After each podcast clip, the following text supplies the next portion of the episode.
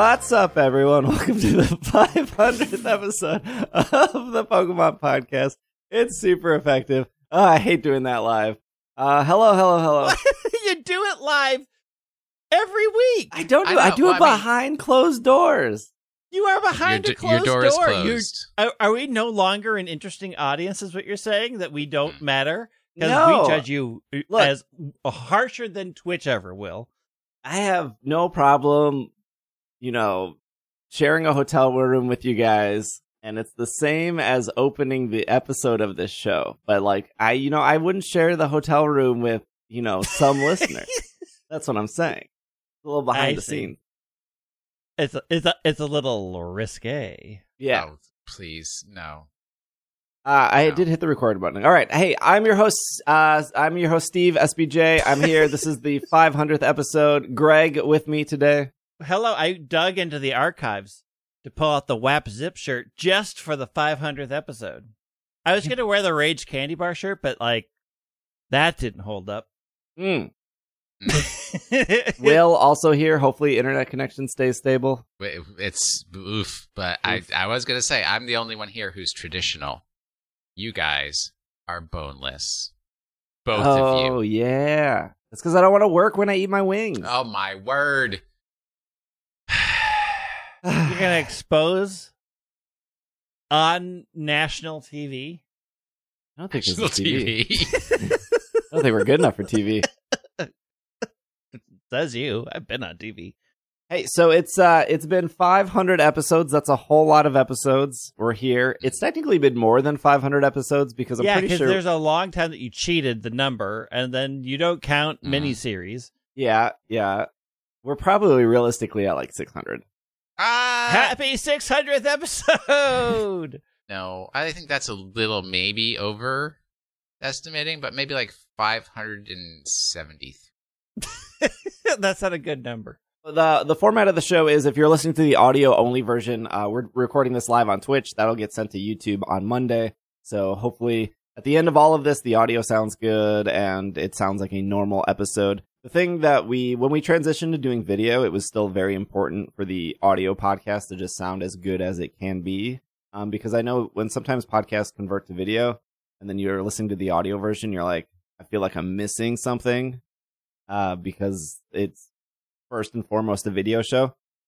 So that's always important quality-wise to make sure the audio show sounds just as good as an audio show. And then once you convert to video, and then when you take it another step and you convert to live, as we've noticed, if you missed the first it won't be in the audio podcast, but there was 20 minutes of tech issues, even though we started 40 minutes early to not have tech issues, and we still had tech issues. I had no tech issues. And to assist our audio-only listeners, I will be keeping my eyes closed throughout this entire process. So I won't see anything either. The way we do it. 500 episodes is a lot. We're still going to go through Pokemon news. And because we're doing this live on Twitch after our breaks, which I guess you guys will see our breaks. Or we'll have breaks because we need to have breaks.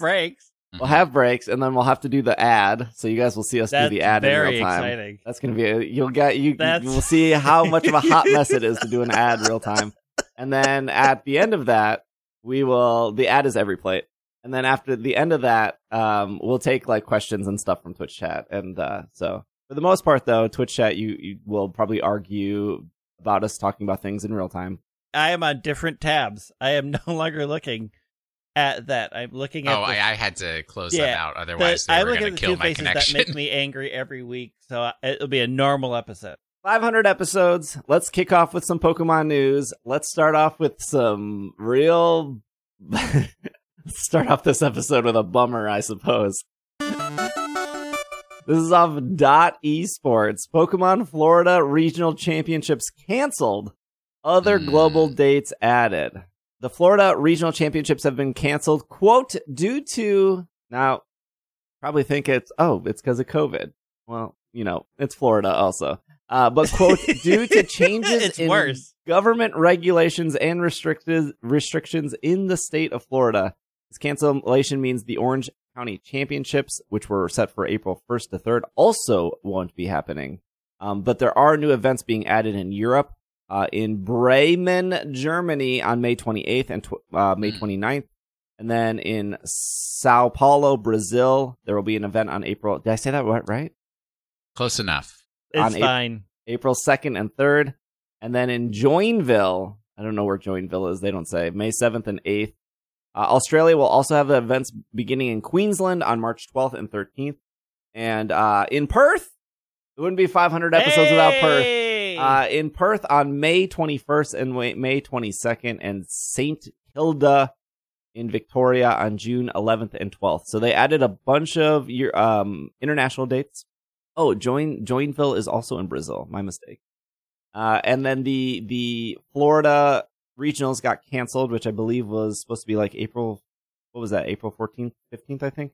How am I supposed to remember something I was never planning on going to? So the importance of the Florida regionals was it was one of the three. Oh, it was the April 1st weekend. It was one of the three that had Pokemon Go. So I believe it was. Oh, right. Salt Lake City, Florida, and then Milwaukee, all had the Pokemon Go part, and then every other regionals had the TCG and the VGC. The due to cancellations in government regulation was that we can explain it that the Pokemon events require you to show proof of vaccination, and Florida as a state says you're not allowed to do that. Correct. So because the event wanted proof, they weren't allowed to do that. Therefore, because Pokemon wanted to be as safe as possible, they had to cancel the event because Florida would not let them do that. Because Florida. Good job, Florida. I mean, I've had that same issue at my job. So I completely understand and can relate. I wanted to do a clarification for something too that I think we brought up either last week or the week before about the Abu Dhabi Pokemon Go event being canceled. Oh, yeah. And we kind of said, oh, it's probably because of COVID or like implied that. There is another country performing military actions against Abu Dhabi right now. Oh, yeah, that's not good. AKA missile strikes. And so I think that was more of the it's not good to have people walking around outside. Yeah. Got it. Also, Florida, really? That's all I'm going to say. It's fine. That's not no surprise. It's not a surprise, but I'm still going to be like. You know, the Florida thing was kind of on my mind, too, because there was just that Aaron Zhang like mini documentary that they put together on YouTube. And if you're in like the competitive scene and you follow a lot of like the high end competitive players like Wolf Glick or Aaron Zhang, they did like a 20-minute documentary on Aaron Zhang, who's a fantastic player. But what's funny is Aaron Zhang did a documentary on themselves, or somebody else did a documentary on Aaron Zhang. Wolf Glick and a video editor did a documentary on Aaron Zhang. Okay, it would. I mean, I suppose you could do a documentary on yourself. It would probably be very like, do. Yeah. We should do a documentary on ourselves. But that documentary, he goes to Orlando, Florida, I think, for one of his very first tournaments, and that was like one of the very first World Championships, I think. It was maybe either the first or the second, if I could be completely wrong, at least in the United States. I went to the California one, which I think there's been three in California, or maybe two. Went to the California one, the Nashville one, and then the DC one. The DC one was the last one before events. I've never been. What? I've never been to a regionals, I've never been to a worlds, never been to any of it. You've cut me out of all of them. Will and I met at a national tournament. Nationals, yep. That was the Nationals with Black and White. Indianapolis, 2012. And I was playing Vanillux Victini. Well, I came for VGC and didn't even know that there were such things as a meta or EVs and IVs. I just put together a team of six Pokemon. Oh yeah, because one of them being Wish Cash. Yeah, because when we met, you weren't into TCG, and then we taught you, I think, that weekend how to play. Yep, correct.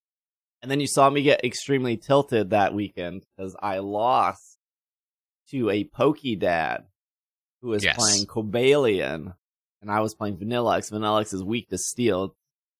One of the very few people.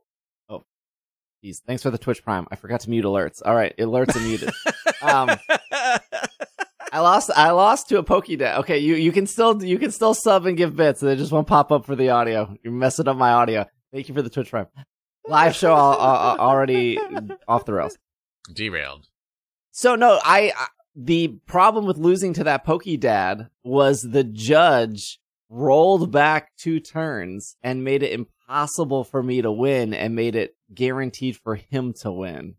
But his ruling was so bad. I wasn't mad about losing, although losing does suck. I was mad that the judge made the worst possible call. It's always something outside of you. Greg, 10 years later. 10 years. 10 years later, you're still hanging in there. This is how much he holds on to these gripes. He doesn't even play the TCG anymore.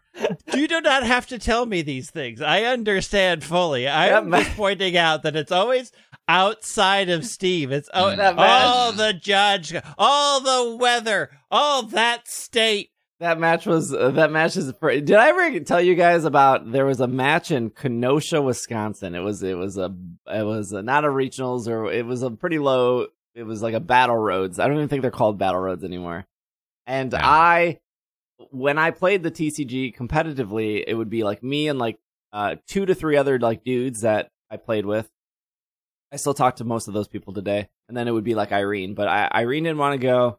You don't talk to Irene anymore, though. That's the real secret. And then the other guys, dudes, not your wife. The other guys I normally go with, they were like out of town, or they were busy, whatever. So I went to Kenosha myself to go to this Battle Roads, and I get there. I don't even remember what deck I'm playing, but it's the first round of the tournament, and I accidentally play 2 supporters.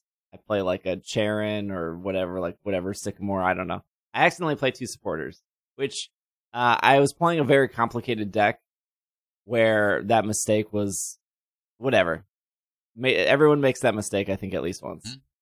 And I tell the guy, I was like, I think I accidentally played 2 supporters. And he said, what do you want me? And he said, oh, it's no big deal.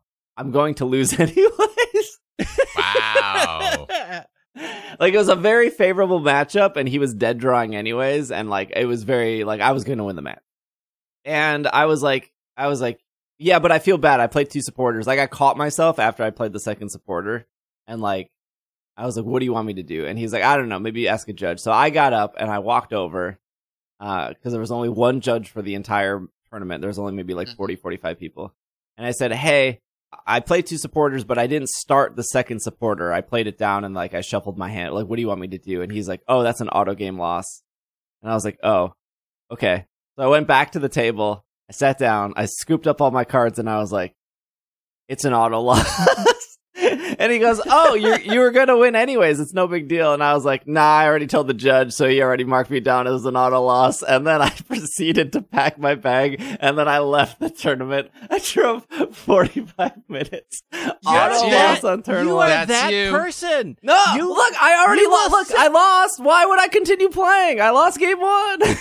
Well, you could have won the rest of them. You could have won the rest of them. No. At those, like, very small tournaments, you have to win everything. It's always, those small tournaments are always, like, 6-0 is winner, and then, like, 5-1 is, like, look, I gave the guy the W. It's fine. What this is really saying is you weren't playing the game to have fun. Right. You were playing the game to win. Right. It is, I feel like it is hard to have fun when you're at a tournament with, like, none of your friends. I have the joy of playing the game. I usually don't know anybody that I play my games against. I just enjoy playing the game. When I went to Rock America Tour in Chicago, and I VZC'd against a bunch of 10-year-olds, and I was the only one there, I was having a great time. Making them cry. They had to go back to their dad and be like, this older gentleman just wrecked my house, and I sat there smugly and said, yes, I did. What do you want to do about it? I had a wonderful time. You know, the difference was you didn't mention the word Kenosha. And then it was like, look, gotta leave. Anything in Wisconsin is automatically starting on the wrong foot. All of Wisconsin? Hey, Milwaukee's okay. Yeah. Madison's a gorgeous city. The best you could say is okay. Hey, speaking of okay... Pokemon Unite finally saved here. Not that it's really in trouble. I guess that's the joke. But Aegislash is now available in Pokemon Unite. Ooh. Aegislash is a melee all-arounder with spectacular swordplay. That's what it says here on Pokemon.com. It will evolve. Honedge will evolve into Dual Blade at level 5, Aegislash at level 7. Spectacular or spectral? I'm looking on the webpage and it says this melee Aegislash displays a spectral. I was trying to do some editorial enhancements. No, you weren't. You just read the word wrong. Yeah, exactly. Editorial enhancements. This isn't live. I'd be cutting out this me being dragged here.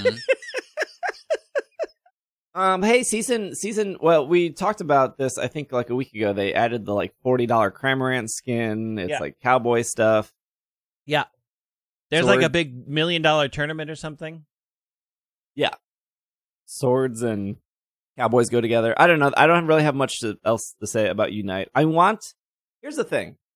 I actually do want to play Unite. Like, there is a part of me that is itching to play this game, but Legends is out, and Pokemon Go has been pretty good recently with like the Valentine's Day event. I thought the Valentine's Day event was pretty all right, and then Johto tours pretty soon, and Sword and Shield is doing the Milcery event, which we'll get to next, and like, the bird thing. Bird thing. Yeah, the shiny birds. Isn't that next weekend? Yeah, oh, that's right. Also part of news. It's very hard, I feel like, sometimes to be a Pokemon fan when you like everything. Whereas like if you just like Pokemon Go, your hands are probably full and you're probably spending a lot of money. And if you just like the main series, you can ignore this kind of stuff. You can ignore the TCG. But man, when you like everything, it's just like Unite is just like 3 steps away of being like the game you do want to put in. Yeah. But I would almost rather play Sword and Shield than Unite, and right now I just want to play Legends over everything else. I mean, and if you have any other interests outside of that, your time goes away. Mm-hmm. Like, I can't play on Tuesdays because Tuesday is Final Fantasy Raid night. Wednesdays I go see my friends. Thursdays are sometimes open, but then I'll play Arceus. Fridays are Friday, and you gotta go out on Friday night. Oh, you gotta go out on Friday night. Excuse me?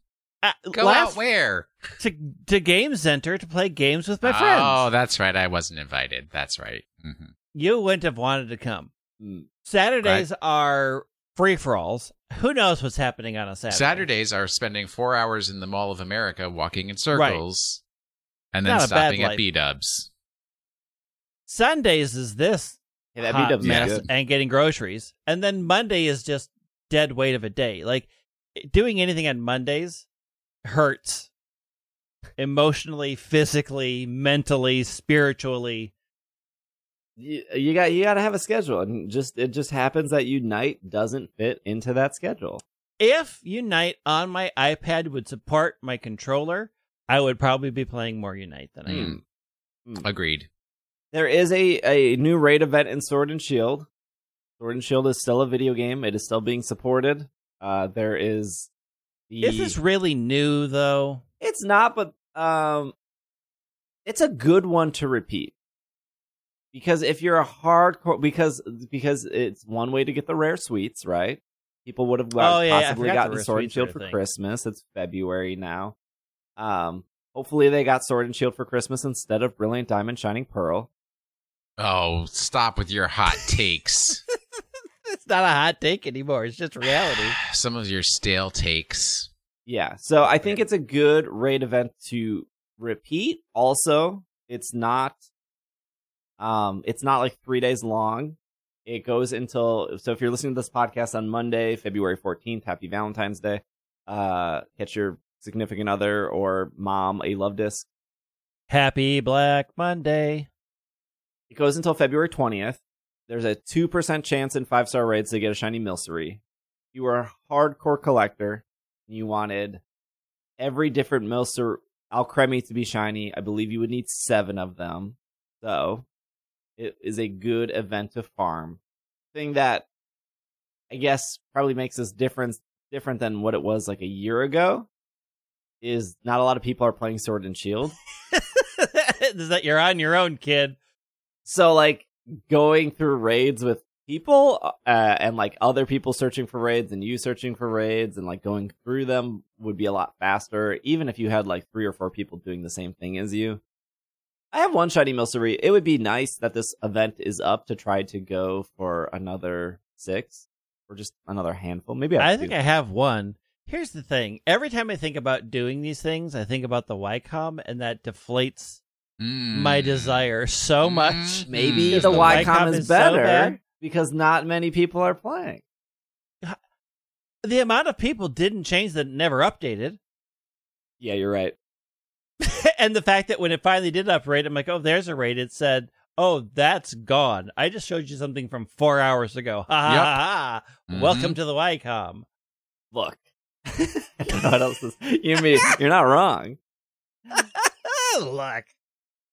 Like I said, if you just got Sword and Shield for Christmas and you were trying to get all of them, this is like the only way to get like the Star Suite or Ribbon Suite.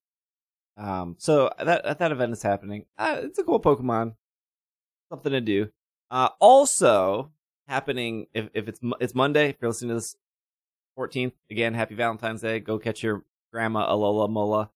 That's the bad one. It's going to be hard to give to my grandma. Yeah. That's the bad one. Make sure you sign up for your battles, because what's going to happen is the battles are going to take place this. It starts on like Thursday night at whatever UTC time. It ends up being like 7 p.m. Central Time on Thursday night, which is midnight UTC. And then the tournament is going to start, and then people are going to come into my Twitch stream specifically and be like, oh yeah, the tournament, can I sign up? No, you can't sign up. The tournament started. What website do I go to sign up? You don't know. You do it in the game. You go into Sword and Shield. You go to the Versus menu. There's 2 options once you go to Versus. One's Battle Competition, and then one is Stadium something.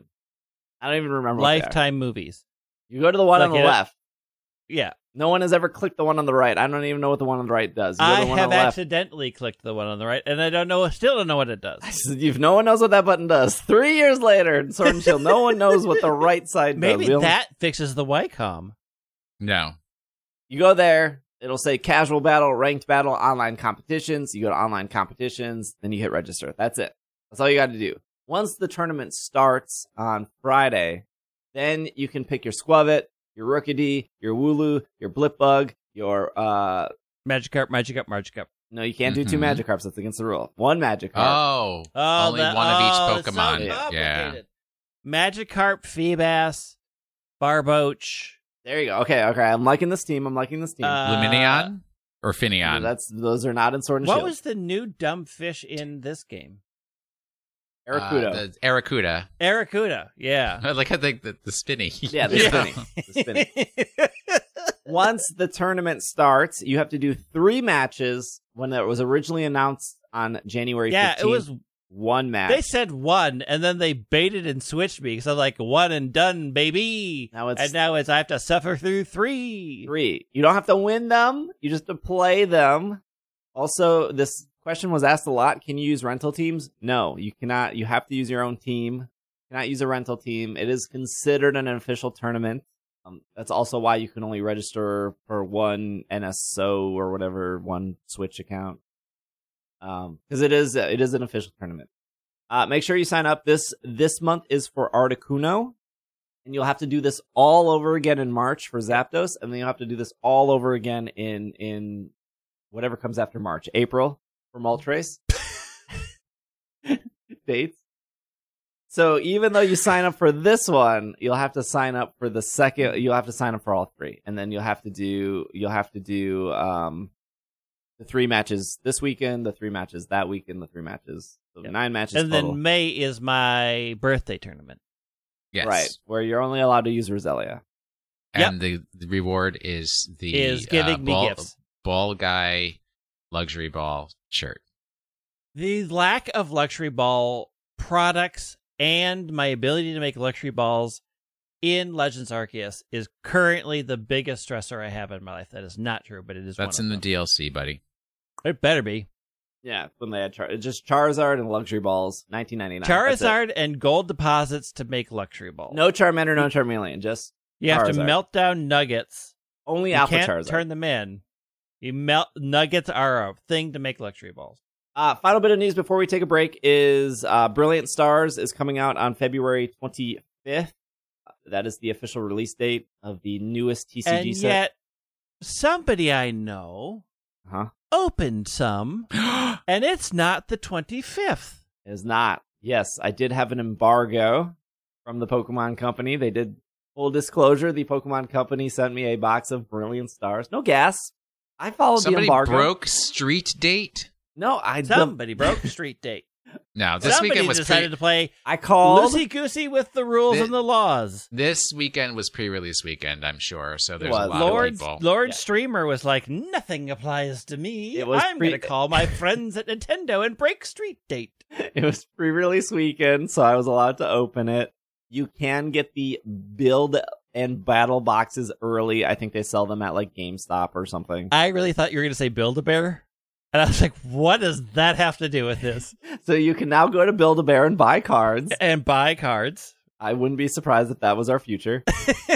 And then you could take the Charizard and put it as the heart of your Vaporeon. I think we talked about set sizes last week. So Brilliant Stars is about 170 cards, which is the smallest set for the Sword and Shield series. A lot of these other sets were like 190, 200. Fusion Strike was like 270. It was disgusting. That's way too many cards. I do like to give the spotlight. I do like to recommend when sets feel good initially. I think like when Champions Path came out, it had like a bunch of like buzz and stuff because there was a Charizard in that set. But Mick Champions Path was actually kind of terrible to open because all you got was Machamp like nonstop, and it was not a great set overall, even though it had a lot of buzz. I think the Celebrations, even though it's a pretty small set, I think it's like 60 cards. I do think that if you can find Celebrations in stores at like a Target or something, I do think it's worth buying, even if you're not like a huge TCG person. I think they're just genuinely fun to open and collect. And I'm getting that vibe from Brilliant Stars.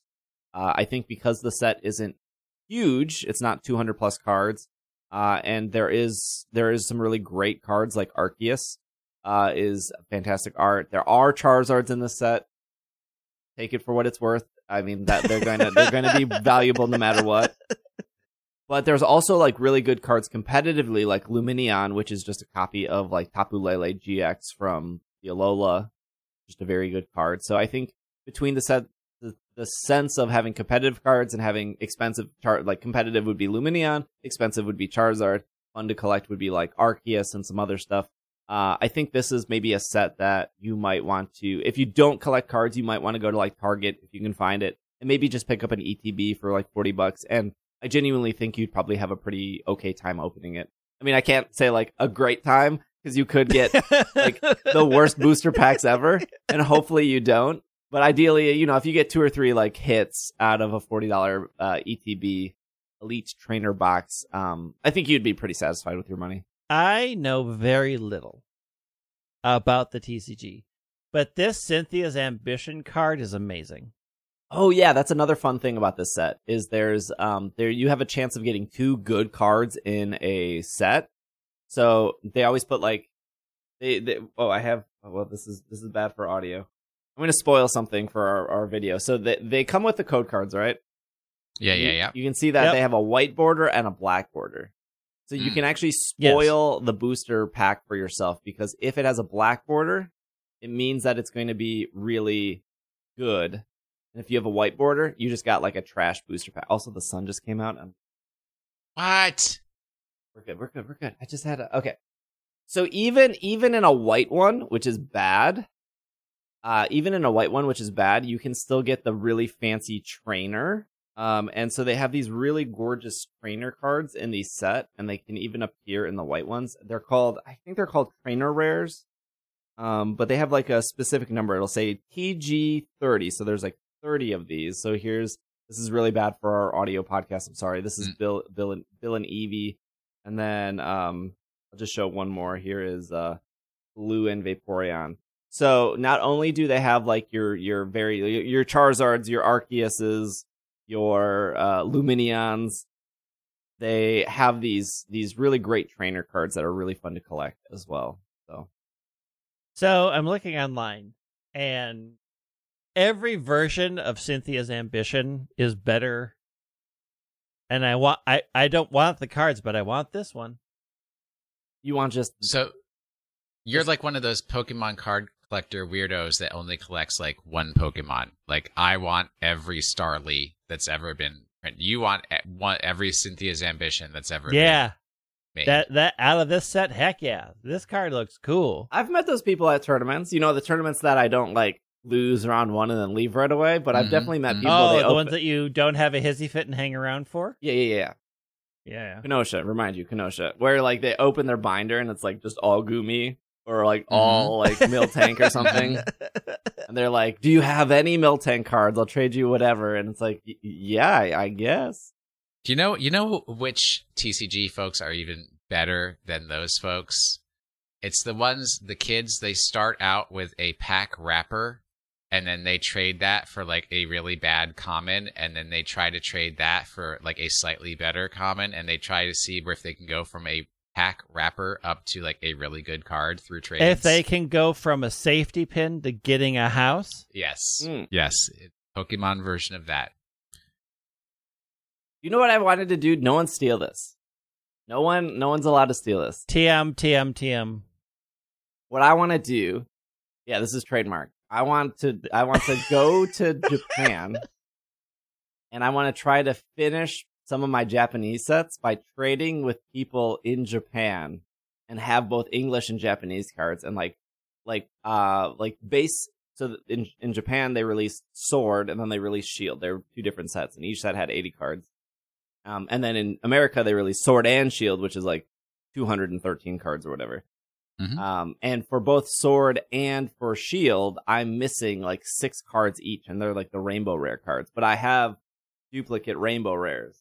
So I'm really only missing like 12 cards to complete the set. And like, I guess the easy thing to do is just like go on eBay and just like, here are the 6 cards I'm missing and add them to my cart. You even know people in Japan. You could literally say, hey, minions.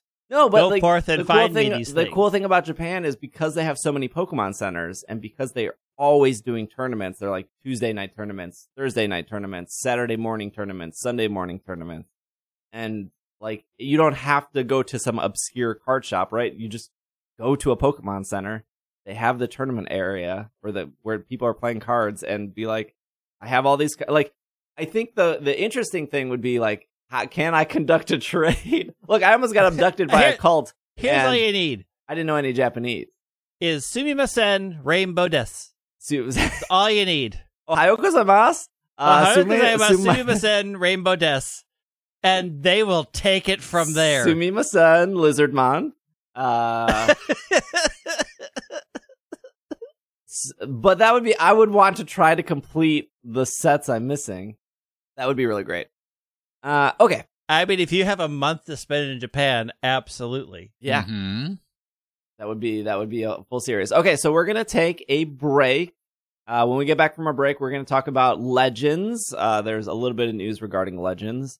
And there was a patch, and I don't know what it did. I can tell you what the patch did. So we will take a break, and we will be right back. This podcast is brought to you by EveryPlate. So EveryPlate cuts out trips to the grocery store. And all the stress that comes with meal planning. You can just enjoy cooking and get dinner on the table in just about 30 minutes. EveryPlate makes it easy and affordable to cook hearty, healthy, family-pleasing meals. I am sure we'll hear about spicy chicken soon. So work smarter, not harder. Let EveryPlate plan, shop, and deliver everything you need to cook a delicious meal at a consistently low price. You said spicy chicken. I had spicy chicken, Greg. You said you were doubling your spicy chicken to have all the spicy chicken. We did, yes. No. No bones in the spicy chicken. We learned this is a no bones house. No bones house. No, but it does have spice. Well, it does have it. Yeah, I love. So EveryPlate's great because when you go in every week, you can change. They'll have like maybe different like 12 meals, and you can add or subtract. So when it was the week of the spicy chicken, I was like, plus. I was like, increase as much as possible. We had spicy chicken last night. It was great. It was fantastic. Okay, you had spicy chicken for lunch and spicy chicken for dinner? Can I, maybe every plate doesn't want us to say this. Irene messed up in every plate. What? She messed it up. But here's the thing. That's still great. Every plate still slapped. It was still good. She was like, I'm so sorry I messed this up. And I was like, I don't know what you're talking about. My mouth is full. I'm shoving the food in. I was like, this is fantastic. Try every plate for just $1.79 per meal by going to everyplate.com and entering the code SUPEREFFECTIVE179. Once again, that's everyplate.com and enter code SUPEREFFECTIVE179. That's up to $104 value. Yeah. How much spicy chicken you would be eating and saving money on. And the other things that they offer. They have a lot of other things than just spicy chicken. I want to stress that I've looked at the website. There are a lot of other wonderful-looking options because Captain Bland Eat One Thing only suggests spicy chicken. You are not limited to that. Every plate has a lot to offer. They got a lot going on. Like, I'm just... Their spicy chicken's just a banger. And we are back from our break. All right. Let's talk about Pokemon Legends. That's what people want to hear about. People also want to hear about... What did the patch do? Oh, I don't have the patch up in front of me right now. We'll talk about the patch in a second. I got this. You're throwing me off my rhythm, Greg. You never have a rhythm. People want to hear about Pokemon Legends. They also want to hear about IGN. This is off IGN. That was the transition. Whoever wants to hear anything off of IGN? Hey, look, this is just the news article I'm reporting on here. Nintendo has announced that Pokemon Legends Arceus has sold 6.5 million copies in its first week of release. Wow. They tweeted about this. Nintendo of America tweeted about this. So this is the fastest selling mainline Switch Pokemon game, which I think has been lost in translation here. I've been seeing on the internet this is the fastest selling Pokemon game ever. This is the fastest selling Switch Pokemon game ever. And it's not really by much, but Arceus has outpaced both Pokemon Sword and Shield and Brilliant Diamond Shining Pearl in their first week of sales. The latest mainline games and the DS remakes managed to sell 6 million copies, and this sold 6.5 million copies. I don't remember how much Let's Go. They don't have Let's Go Pikachu, Let's Go Eevee here. Brilliant Diamond and Shining Pearl are the 9th best-selling Switch games of all time currently. That's a bummer. Let's Go Pikachu, Let's Go Eevee are the 8th best-selling Switch games of all time. Sword and Shield are the 5th best-selling Switch games of all time. So it is still unsure at the moment if Arceus will get up to that point. Arceus is the 2nd fastest-selling Switch game of all time, with Animal Crossing New Horizons being number 1. I actually think Sword and Shield was number 1 until Animal Crossing. That makes sense. I think I remember correctly. Wait, I left Animal Crossing to play what Pokemon? Animal Crossing did not come out before Sword and Shield. Yeah, but I left one of these to go play. Oh, probably the DLC. Oh, the DLC. Yeah. I wrote my standard mayor note. Y'all, you're on your own. There's a better thing to do. Bye. Hazel, you ruined my town. I hate you forever. Bye. It's like really weird because they like it's not weird to this article. Maybe it is weird to this article because the article says like the first week, a week is 7 days. Legends sold 6.5 million in 7 days. But later on in this article, it says Animal Crossing New Horizons became the fastest seller with 11.77 million copies in 11 days. I don't know why 11 was like the threshold here. Like, what did it sell in 7 days? That would be a good comparison. Not that many. But yeah, I don't think anything's going to pass. I'm still curious, and we'll never know, of course, because it's not every year you get a global pandemic. But I am curious of how... I mean, it could be. Maybe at this rate it could be. I'm just curious the timing of lockdowns for the world. the timing of COVID worldwide, and then the timing of Animal Crossing. That had to play a factor, right? Oh, it was a perfect storm. Animal Crossing is a very popular game. Yes. You can't discount that. No. If they ever combine these two, the world will stop. Oh, if they are you saying like a Pokemon Animal Crossing? Yeah. They merge those together? They merge those two together. That's like when Nintendo's like, we are about to go bankrupt. Release the gold. That will come flying into stores and they will be saved forever. Yeah. That would be that. I'm curious because we know that they released 2 copies of a game, right? Red and Blue, Gold and Silver, Ruby and Sapphire. At times, not every time. Yes, go on. Sword and Shield. And you look at games like Emerald or Crystal, and they do not sell particularly well compared to their counterparts. The exception to that was Pokemon Yellow, sold incredibly well. I think it sold 17 million copies or something insane like that. That was timing. Yeah. Well, that was also because they're like, hey, it's the anime, but in game form. Yeah. Timing on that was really good. I mean, Red and Blue were already hot, hot, hot. See, the thing is, it took a while for Red and Blue to get to boil, and when it was at boil, that's when Yellow came out. Yep. So everybody's like, I'm going to get the new Pokemon. I'm going to get the one with Pikachu on the cover. Yeah, and then this time with Jesse and Jane. Leading up to Legends, specifically after the fact that they showed Irida and Adaman, I kind of thought to myself, and we talked about this, why didn't they just pull a Ruby and Sapphire? You put one in one version, you put one on the other. At the end of the day, they're similar. Game's been out for 2 weeks. We already talked about up to credits, but up to credits, you do pick one of the two. You pick them very last minute, and it really, spoiler, doesn't matter which one you pick. I disagree. There was no way I was not traveling in my time of need without my boyfriend at my side. Thank you very much. That choice was very important. Yes. I mean, at the end of the game, you're still getting Dialga, you're still getting Palkia, you're still getting both centaur orbs or whatever those orbs are called. They're globes. So you're not like... I didn't get any globes. Well, once you get credits, you just have to go to their respective camps and then talk to them, and then they give you the orb. They ask so much of me. I've got to go to them. I just saved the world. They can't come to me. No. And they have to go stand looking off into the horizon, like, what choices have I made that brought us here? And you have to battle them.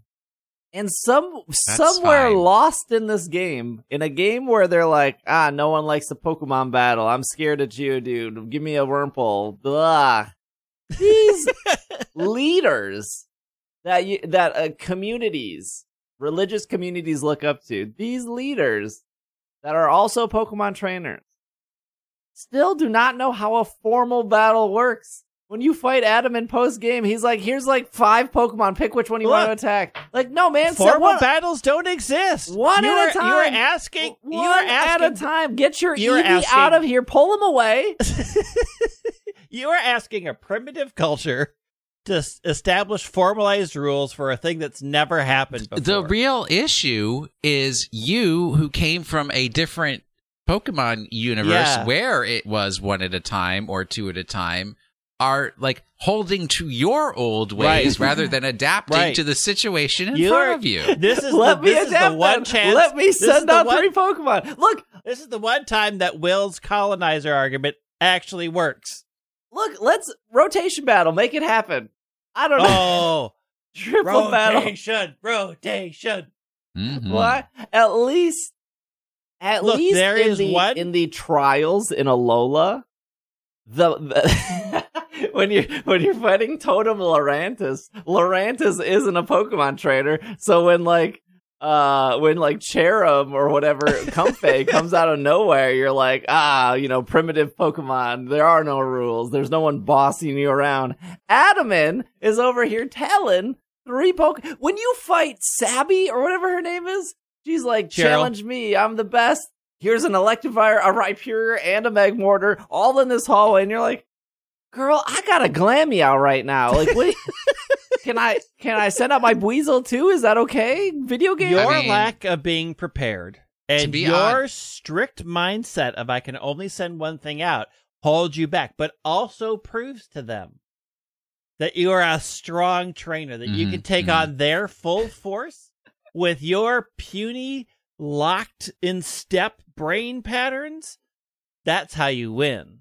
Plus, they don't know how to raise their Pokemon evenly. They've turned off XP share because they'll send out a level 5,000 Glaceon and then two level 2 Eevees. They're like, this is fair. Well, yeah, like in the battle with Sabi, it was like Electivire was 30, Magmortar was 30, and Rhyperior was 65.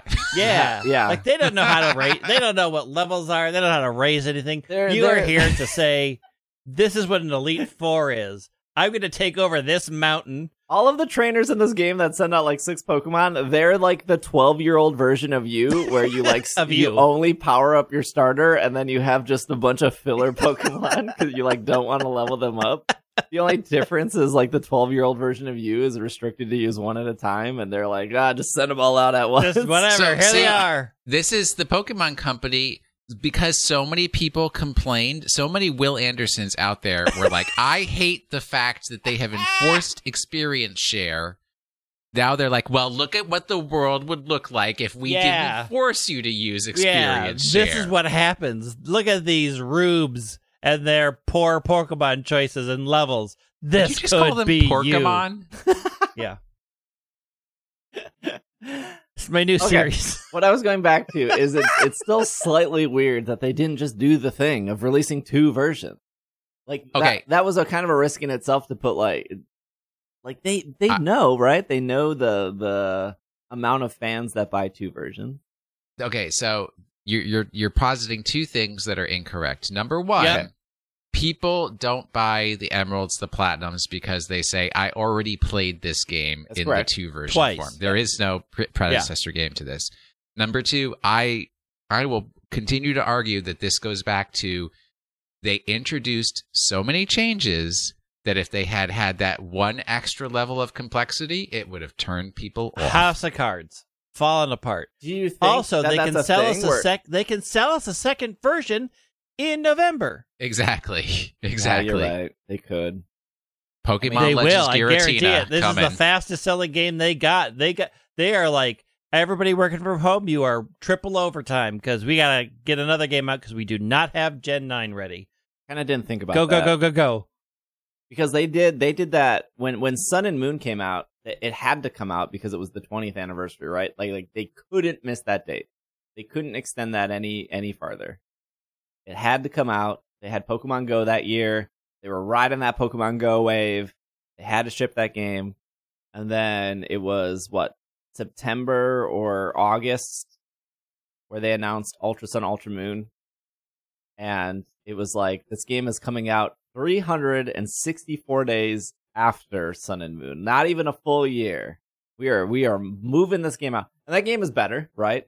Everything except for the story, Ultra Sun, Ultra Moon, better game. Mechanically better, story lacking. Yeah. The story is the only downfall in that game. One would argue that makes that game worse, but go on. I mean, to be fair, there is a point where the Ultra Recon Squad were very obsessed with the Furfru. I would say that's a pretty good story in itself. I mean, there are high points. There are definitely high points in that story. It's like saying there are high points in Buffy Season 6. It's still a bad season. Hey, with your hot takes. But you're right. They could just put out an ultimate version of Legends. They could do this. I didn't think about this. We've added 400 more Pokemon for you to collect. Same story, because that's how we do third versions. Have fun. So Sword and Shield is the second best-selling Pokemon game of all time. It officially passed Gold and Silver, a couple weeks ago when they released sales numbers. Those games can go in the dust. Do you really think that there was some hesitation? Like the difference between 6 million copies and 6.5 million copies in the first week. Not a lot. I mean, $500,000 is a lot, but it was quite yeah, a few. Like, yes, $500,000 is a lot. $500,000 viewers, that would be a big change. Okay, $500,000 is a lot to other franchises. I would not say it's a lot to Pokemon. That's like oh, all of what Conquest sold. Like, yeah, it's a lot. But I wonder if there wasn't such bad press. Even if you were like, well, it was just limited to Reddit, it was just limited to Twitter, like, it still did make it to, like, Polygon and IGN and, like, these websites that, like, casual fans read. These websites that literally drag the internet for any hint of a story because they have to get 4 stories out a day is not, like, a rigging thing, like, mm-hmm. oh, because they reported on it. Until Forbes or Newsweek's reports on it, because those people have a lot to do. I'm pretty sure just Forbes and Newsweek did report on it. Those are not trash. But I've said this, and I stand by this. I said this back, you know, after everything is said and done, and how mad the internet was for Sword and Shield, specifically, like, the national decks, the, like, recycled graphics. Even though if you look at Legends, all of those like faces that they use in Legends are literally the same faces that were programmed in Sword and Shield, right? Like, they made Pokemon models, they made character models. Like, these things were copy and pasted throughout all the games, and that's fine. That's normal. Like, animation studios do this all the time as well. Like, the copy and pasting of the facial animations that you see in Legends is, like, no one brought that up, right? The lack of breeding in Legends, no one really brought that up. I brought that up. Yes. There we can always find a handful of people, but, like, the overall, like... The general population. What you hear about a game. Like, and the reason I bring up breeding is because that was brought up for Let's Go Pikachu, Let's Go Eevee. Like, people did, like, there's no breeding in this game? Like, what? And no one really talked about, 1, the lack of a national dex in this game, and 2, that this is a very small Pokedex compared to other Pokemon games. Like, these things that were complaints about Let's Go Pikachu and Let's Go Eevee and Sword and Shield did not apply to this game. The only thing that really stood out was, wow, this game looked bad graphically. And it does. Like, there are moments in the game where it looks good. But there are... We also didn't hear those things about other games, like Ranger, and other things where people mm-hmm. didn't know what it was. It didn't have a set formula. They didn't know what to expect. Nobody says, like, oh, it's a small Pokedex in Mystery Dungeon, because they don't view those in the same lens. They don't say, it's got 25 years of history. This is what I expect. Arceus came in with a lot of people saying... I have no idea what this is. Yep. Also, have they said at all that there are any plans to connect this to Pokemon Home? They did. They said, okay. They did when they announced it that there will be Pokemon Home compatibility in 2022. It was said at the same time. They said it just like they said sleep, and we'll promptly forget it, and it will go into the dustbin. Okay, we already talked about sleep has been added to Pokemon Go like a month ago. It will eventually come. What? How did I miss that? Did we not talk about it on the show? No, we didn't. No. Oh, my bad. Well, we can. This is what happens when you don't share your notes with us. He's got no notes. Come on now. There was well, hold on. Can we finish the Legends talk and we can go to the sleep talk? I mean, I can't imagine sleep talk is going to be very long, but yeah, go. I don't believe that there's, like, a paralysis, but maybe there is of somebody walking into the store thinking, like, I want to buy a Pokemon game and going, like, should I get the one with the shield dog or do I get the one with the sword dog? Although, I will say, you know, when I'm streaming on Twitch and people come in and they're like, I'm curious of what Pokemon game to get. Which one is the better one? It's like, they're exactly the same. Shield dog. They're not exactly the same. One has Oddish and one does not. Yeah, there's, like, so many reasons why Shield is better. But maybe that's paralysis for some people. Maybe they're like, oh, there's, like, 15 different Pokemon. I don't know which one to get. But that's not, like, look, choice paralysis is real. Go shopping with my husband. You will see what choice paralysis is. Do you think... Like, in my head, I think they do one version because you do not need to trade. You can get all 240 Pokemon without trading anyone.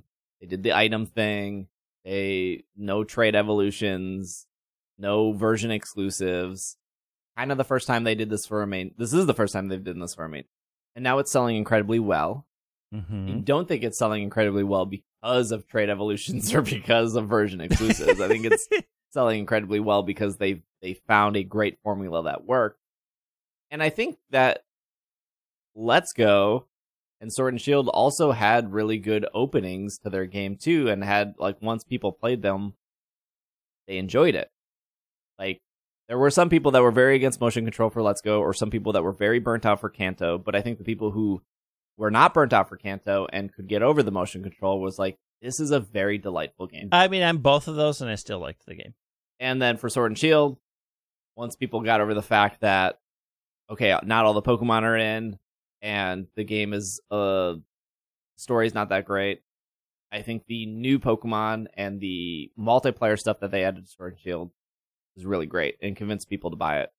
And I think Legends has done this well of, like, hey, the catching Pokemon is extremely fun, it's extremely addictive, and the open worldness of this game is extremely great. I'm curious, though, if Legends runs out of steam, sold incredibly well, obviously, to be the second fastest-selling Switch game, but if they announce DLC, does that pick it up? Do they not announce DLC and announce a second version, like an Ultra version? I mean, I will say this. We were surprised that there was a DLC for Snap, and we got a DLC for Snap. Mm-hmm, mm-hmm. I am no longer writing off them doing a DLC for a game, especially one that sells really well.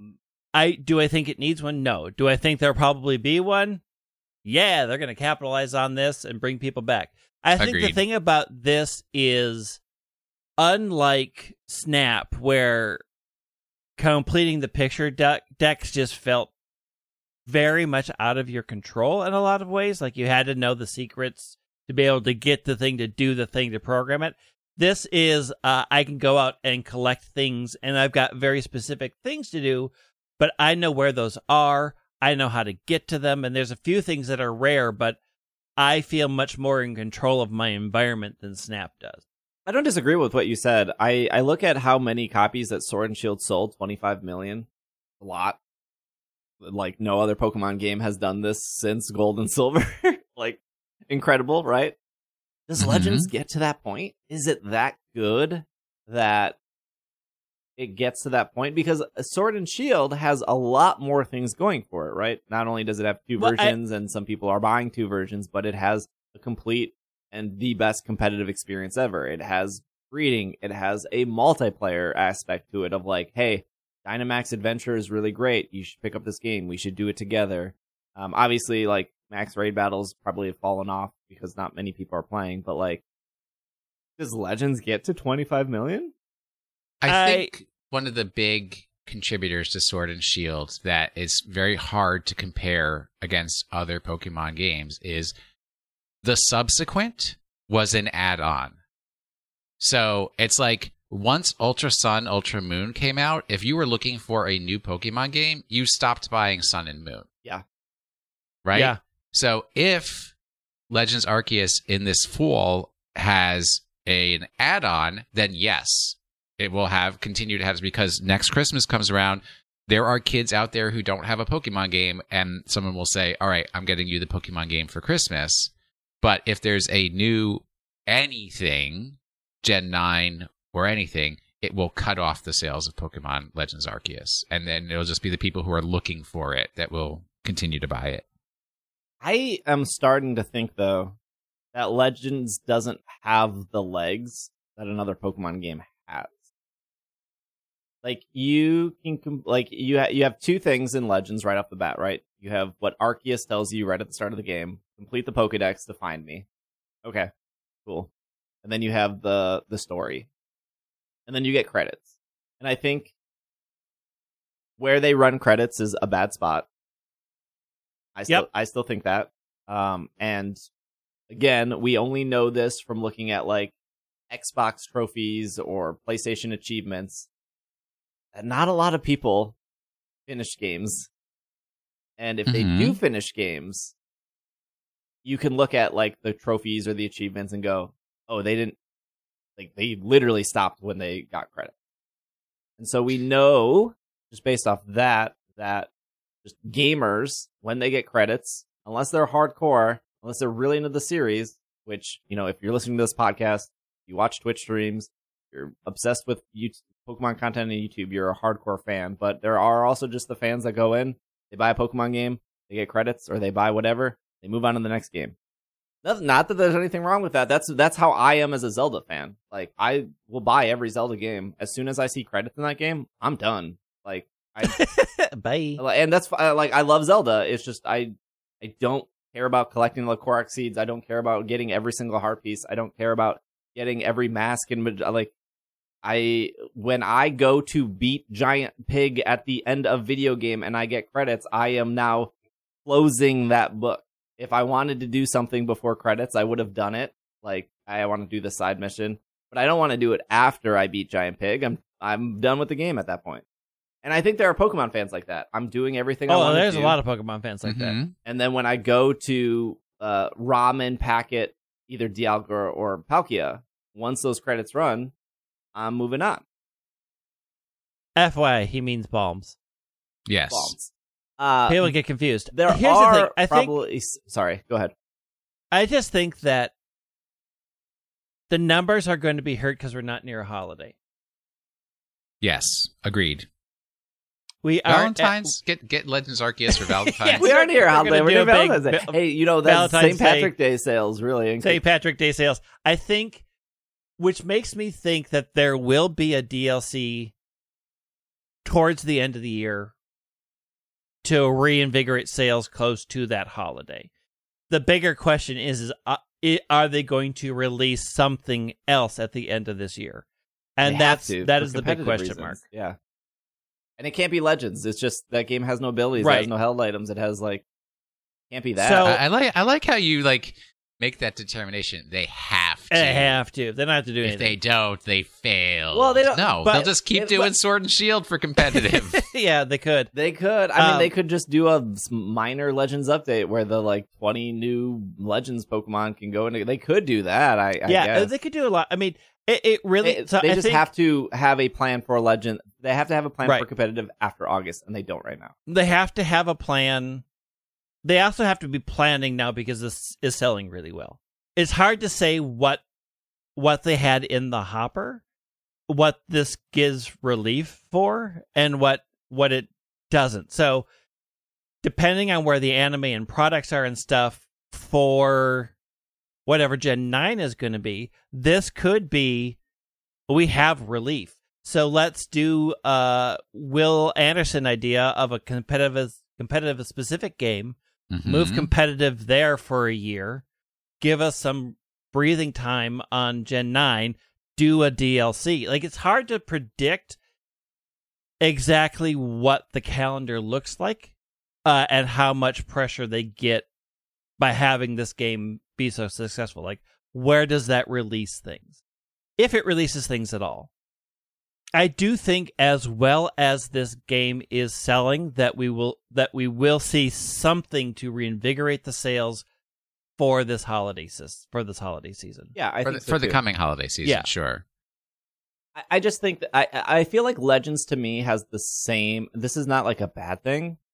And by no means do I think Legends is a bad game. I think it's incredible. Legends to me kind of has the same feel that Pokemon Snap did, where you can go through it, you can have an incredibly great time, you can get to credits, and you can feel like your $60 was well spent. And you kind of have to be a pretty hardcore fan to want to go and find the rest of the Pokemon in that Pokemon Snap Dex. And then you have to be an even more of a hardcore fan to be like, I want to try to get every picture. And then you have to be an even more of a hardcore fan to be like, I want to 4-star all of these pictures. And I feel like Legends has that same feel. Like, you can go through, you can have a great time, you see credits. Now you have to be like a kind of a hardcore fan to complete your Pokedex. But you have a reason to complete your Pokedex for Legends. I disagree in a little bit in the fact that shortly after credits, you get introduced to another quest line really quick. There's not a lot of space between when credits end and somebody comes to you and say, hey, there's a lot more to do. I think much like a lot of quote-unquote main series games where there's a gap between people telling you where to go next, I think Legends is smart and says, hey, there's a lot more to do. This person's right here telling you, let's go do this. And I think it's easier to get drawn into the post game in this series than it is in other things. But I think the thing they're asking you is still a big ask. And like completing a Pokédex, even though it's 240, is a big ask. And well, the way this Pokédex goes. Yeah. Yeah, it is. But the way to fill the Pokédex is much more enjoyable and much more like it is genuinely fun to go out there and catch. So like the loop they created is incredibly addictive. So they have that going for them. But the loop they created in Snap to get all the things to show up is not always fun. Yes. But like maybe some of those that I'm like, nah, dog, I'm done. Maybe I'm just bad at Pokemon. But, you know, it's game's been out for over 2 weeks, and I have not tend to everything yet. I haven't seen all the Pokemon. Like, I haven't seen Landorus. Oh, what's the rush, dude? It's not a rush, but, like, it's not a rush. It's just still asking a player to do a lot. For a player to enjoy the game for an extended period of time to get the value for the dollar they spent. Yes. Yeah, but let's say... I still think if you don't complete your Pokedex and you go through the game, I still think it's worth $60. I still think it's super enjoyable. Absolutely. If you complete your Pokedex, if even if you got 10 to everything, the next step is to like perfect it, which is a lot to ask. I keep saying a lot to ask, but it is a lot to ask. Like, what else do you do at that point? If you perfected your decks, the default answer is like, well, just shiny hunt. Okay, well, yeah, but not everyone's super into shiny hunting. And in Sword and Shield, you could be like, well, just shiny hunt. Well, yeah, but if I don't like shiny hunting, I can go to the battle tower. Or the other great thing that I think people are forgetting with Sword and Shield is I can do max raid battles with friends. I can do Dynamax Adventure with friends. And they had events. Like, they had an event once a month. Like, hey, it's Wailord this month. Hey, it's Clefable this month. There's a reason to come back to that. Legends has none of that. It just doesn't. And so, like, well, what does this game look like in 2 months? What does it look like in 3 months? It has none of it now. I mean, it's been 2 weeks. Like, we don't know. Not every game has to have long legs. Correct. Some games. Yeah, I mean, Snap did not have long legs. That's okay. And yeah, they could easily say that this is all you're getting. I don't think they will because of the sales numbers, but I do think it's okay if people walk away and then something draws them back and be like, this is a cool event. Because a lot of people walked away from Sword and Shield and came back when other things happened. Mm-hmm. Some of them never came back till the DLC happened. And that was a huge chunk of time. And Sword and Shield got huge legs. Yeah. And then for that holiday season, it was like, buy this and all the expansions in one. And like, it was a great selling point, so we could see in the summer, like, here's the Arceus DLC, and then at the holiday, here's the bundled game, the DLC and the main game together. Like, these are all possibilities. It's just really hard to predict.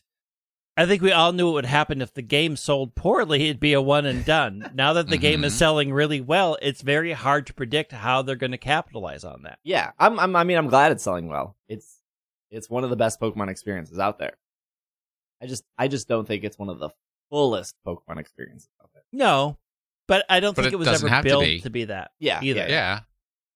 I think people went in with the expectation that this was going to be like a ranger or a mystery dungeon. Like, it's going to be its own unique thing. It's going to have its own unique feel to it. And people didn't put as much expectational weight on this game as they did on like Sword and Shield. Well, I know somebody who went into it saying, well, this is going to be like, let's go Pikachu, let's go Eevee. It's a small experience, and you're done. And it's a bit bigger than let's go Pikachu, let's go Eevee. It is a bit bigger, but it's not as big as people have been wrong in the past. Yeah. Not me.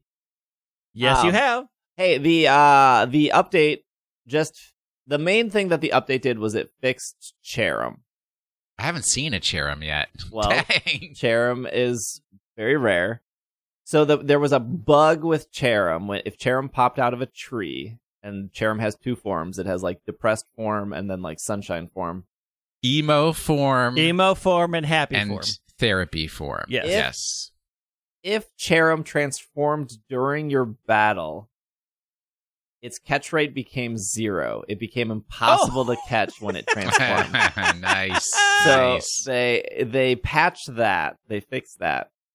There was like some other bug fixes that they didn't like specifically say. So that was the main thing they fixed in this update. The other minor thing that they fixed, but they didn't actually tell anyone about, is when a distortion pops up on the map, there's like a small white circle that appears, and you can actually see it count down.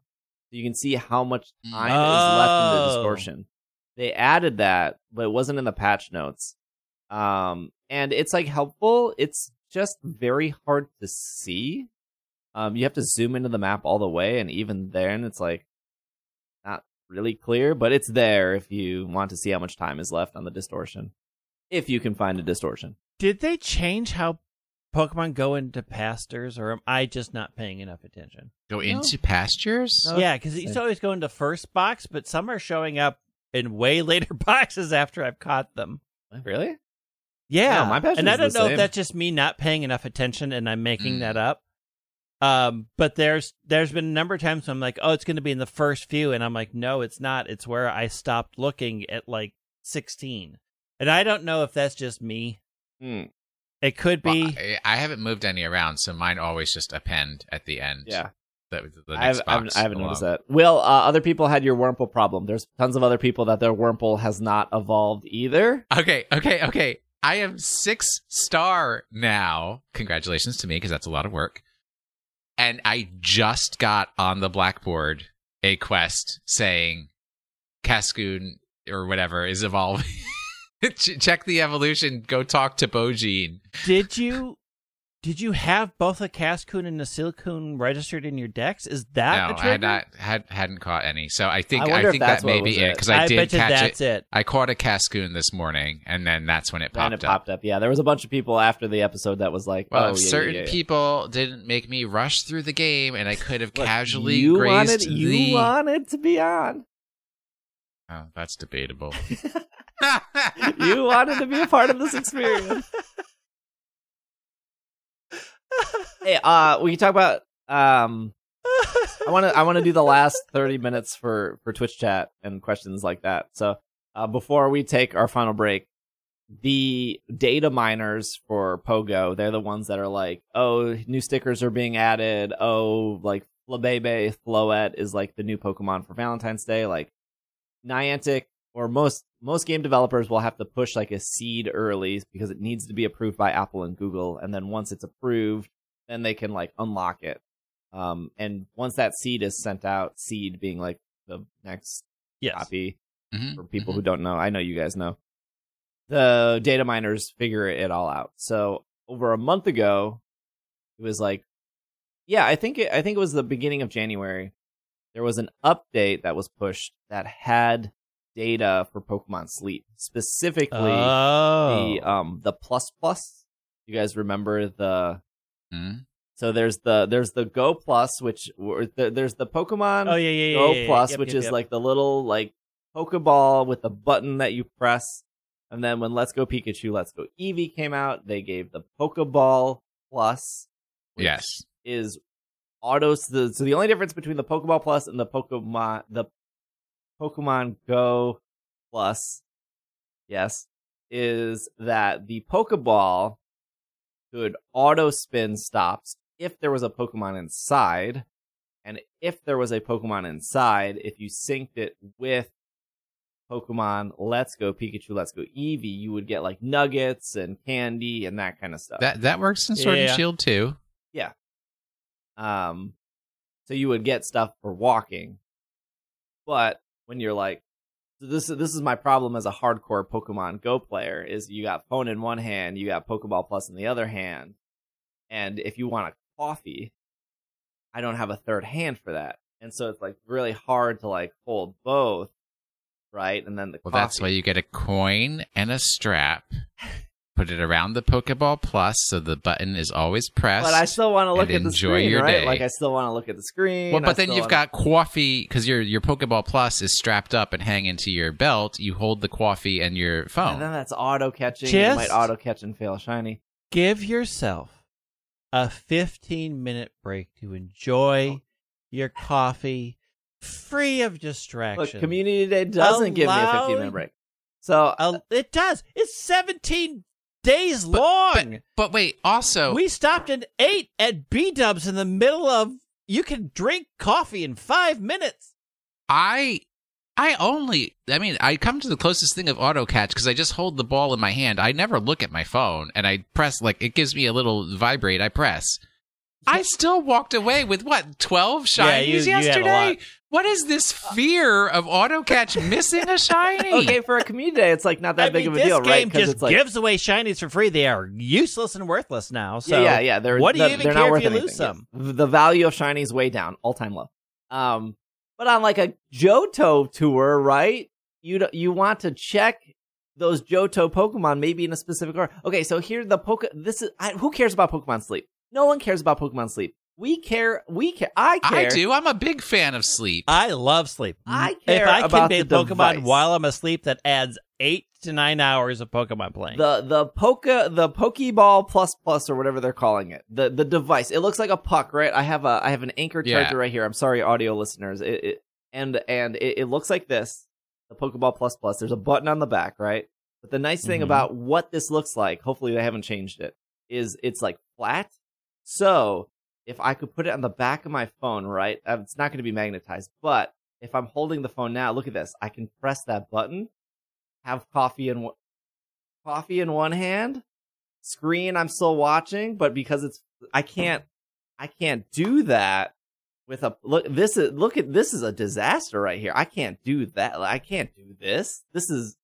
I am trying as a professional Pokemon trainer. I am trying to find the right tools for the job. And I want this device. Who cares about Pokemon? So give me the plus. Give me the flat. Put it on the back of my foot. Press the button. I want to. At some point, we need to delve into this professional part of Pokemon player because I am going to argue hardcore against this premise. There's only one person on this podcast that is Google certified Pokemon master.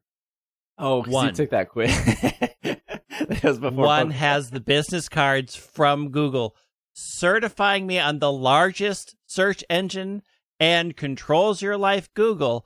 The only one on the show that is recognized as a master. Did you renew your Pokemon Master license, Greg? Do you know how many tests I have to take every year? You're like, I can't take a driver's test, a thing that 16-year-old the driver's test? You don't even know what I have to go through to remain a master with Google. Minnesota native, you didn't have to take the admissions exam. You don't know anything about it. I didn't take it when I was 16. It's a different test. The Department of Minnesota Vehicle Bureau are making us jump through. You don't even know how close you're allowed to drive to a cyclist. Yes, I do. That's because I told you the answer yesterday. No, you didn't. You made up a whole bunch of garbage. Yeah, because if the test is like, how close are you allowed to be in a bicyclist in a car? Is it 6 feet or is it 3 feet? And I'm thinking, well, COVID now exists. I'm supposed to be 6 feet away at all times. Should I be 6 feet away from the bicycle driver? Because what if I'm driving a convertible and Greg, he's not wearing a mask? I'm back on your side. The actual answer is 3 feet, but when I'm at the checkout in Target, it's supposed to be 6 feet. It is -3 outside. You are not driving a convertible in -3 and worrying about a person who is literally covered head to toe in 18 masks and a scarf on a bike so that they can perhaps not freeze to death on their way home, whether or not you're going to give them COVID. We have bigger outdoor worries than you, Mr. I'm going to sneeze all over you in a mall like you did yesterday and then think that's fine. I sneezed once in the mall. Twice! You are the worst. You're like, blah, blah. I'm fine. Your face has been ravaged by disease. Hey, we're going to take a quick break. And then when we come back, we're going to take questions from Twitch chat. So we will take a quick break and we will see you guys in a little bit. Pokestops are why I explore. If I've never been to it, it's a reason for me to walk to it. Here's the reality. Unless I travel to Milwaukee, I've seen it. I've spun it. I've done it. I've walked around it. I've seen it. I've spun it. I've done it. I've walked around it.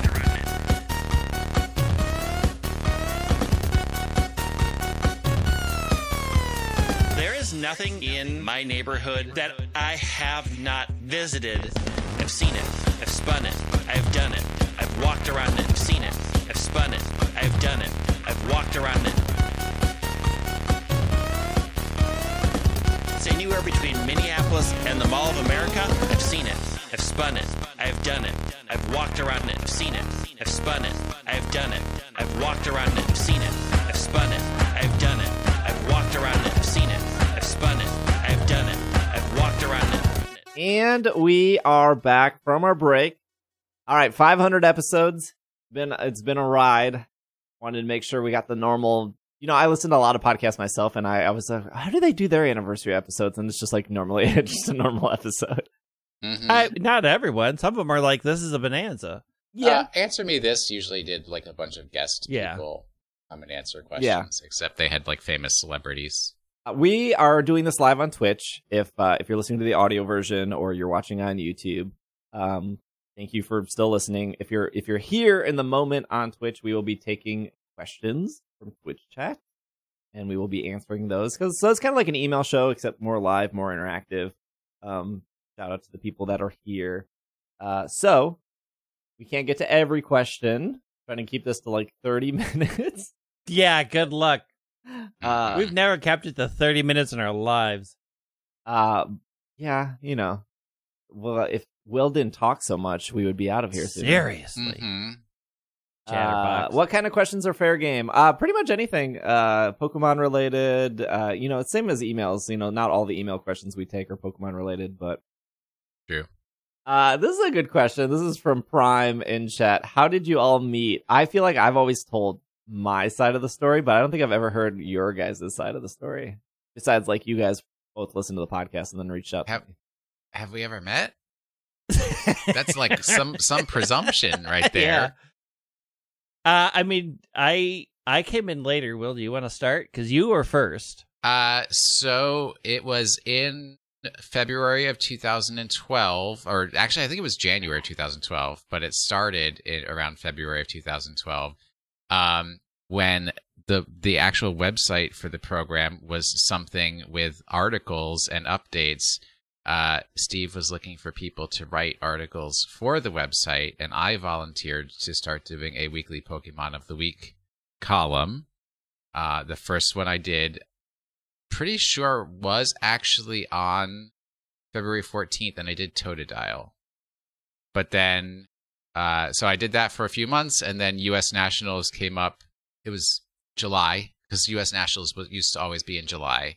Mm-hmm. Of 2012, and I decided to drive out to Indianapolis to meet up with everybody. And I showed up halfway through the day, and Steve and Vinny were playing a TCG match, and I walked up and started looking at them, and nobody realized it was me. Oh, no, I'm sorry. Irene caught me in the hall because I, like, texted her, and then she ran over and gave me a hug because that's Irene's mode. And then I went in. And then I didn't interrupt the TCG game. Then I said hello. I remember Vinny, but I've never met Vinny. Well, no, because you never went to a regionals or a national. Right, I've never been to a regional or worlds. Okay, so Steve refused to come to my wedding. That's true. I remember that. So here's how it started. Wow. I was a longtime listener, and then you had started the Tuesday Night Games podcast, and you were all like, I need to learn how to play D&D, and I was like, look, I am ideal to introduce you to D&D, because I've always wanted to do a Pokemon D&D thing together. So we started talking more regularly, and then Irene on Twitter was like, I want to come to your wedding, and I'm like, okay, we've never met, but I guess if you want to come to a wedding where you will literally know nobody and meet me for the very first time, whatever, here's an invite, and then you refuse to show up, which was fine, because it would have been weird. Standard. After you humming and hawing and being like, I don't know, will that work, blah, blah, I finally got you to play D&D, and you're like, well, we're going to record it. So I said, fine. So then we started doing Mythical, and that was in 2015, end of 2015, beginning of 2016. Mm-hmm. And then it was like, oh, we got to Gen Con, let's all meet at Gen Con to record Mythical stuff, and then we can finally meet in person. And I had never been to Gen Con. I was like, I guess. So I drove by myself to Gen Con, to meet you all, and that was the first time, and I met everybody. Mm-hmm. Yeah, at the Pokemon merchandise booth that first day. I do remember that. But you also, you had like one of the premium, because before we even did Patreon, like the first ever time the show made money was we did a Kickstarter. Because that. Yeah, I did a Kickstarter. Like Patreon was, I think Patreon was a thing, but like it was still so new that people weren't really like using it. And then I saw a lot of. Episode 170. I saw a lot of podcasts would go on Kickstarter and they would do like, we want to do a whole year. We want like $2,000 through the year, and you get your name in the credits. You did all that stuff. So that was the first time, and the show was around for 5 or 6 years. And that was the first time the show ever made money was we did a Kickstarter. We raised a bunch of money. One of the premium tiers was, I think it was like $100 and you would be on an episode.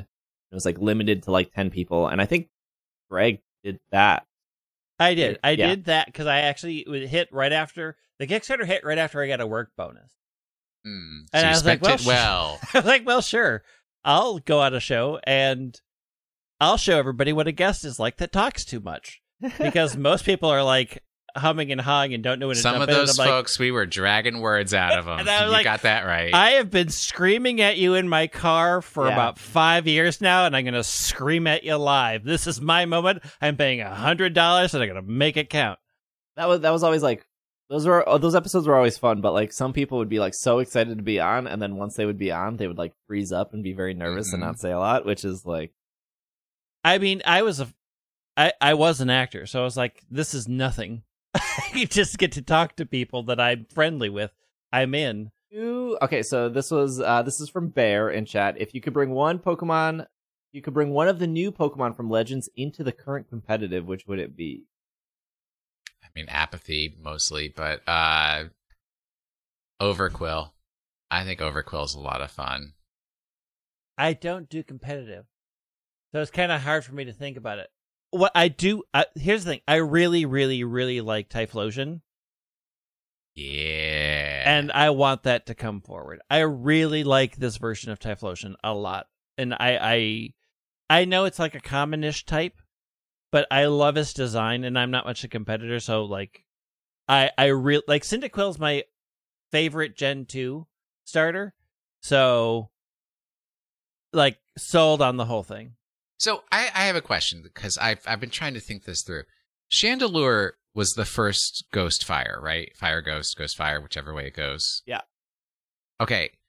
And then, like, we waited a while, and we got Alolan Marowak. Yeah. Yeah, I love Alolan Marowak so much. And then I was like, oh, okay, so the new Typhlosion's the new Ghost Fire. I was like, I've got half a team, but I forgot about Blacephalon. Yeah, I've got 4 out of 6. Yeah, you're almost there. Because if I could do an entire Ghost Fire team, I'm down.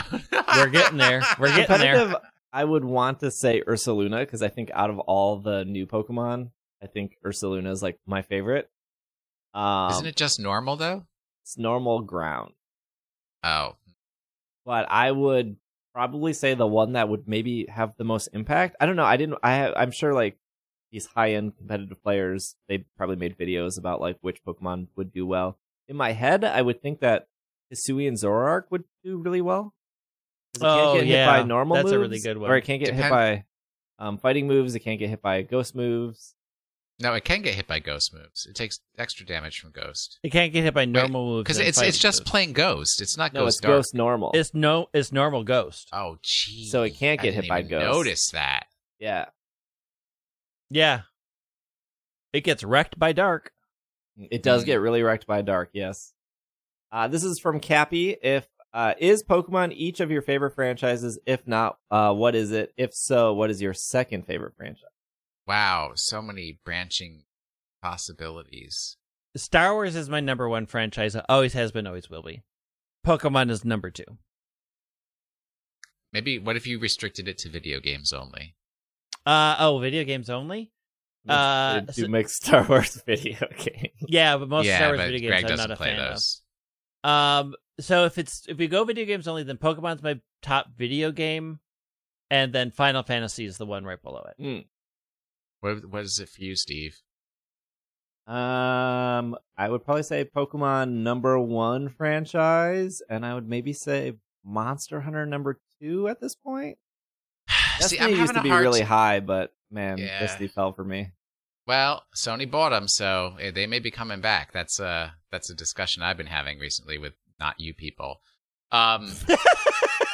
You people, oh, you're bringing it back. I mean, the people I talk about serious video game stuff with, not y'all posers. That's tough for me, right? Because I'm almost the flip of that. Because I will play I will make it a point to play Monster Hunter every single day. I will get to a point in any Pokemon game where I'm like, you know what? I've done everything I want to do with this Pokemon game, and I'm done. I'll walk away.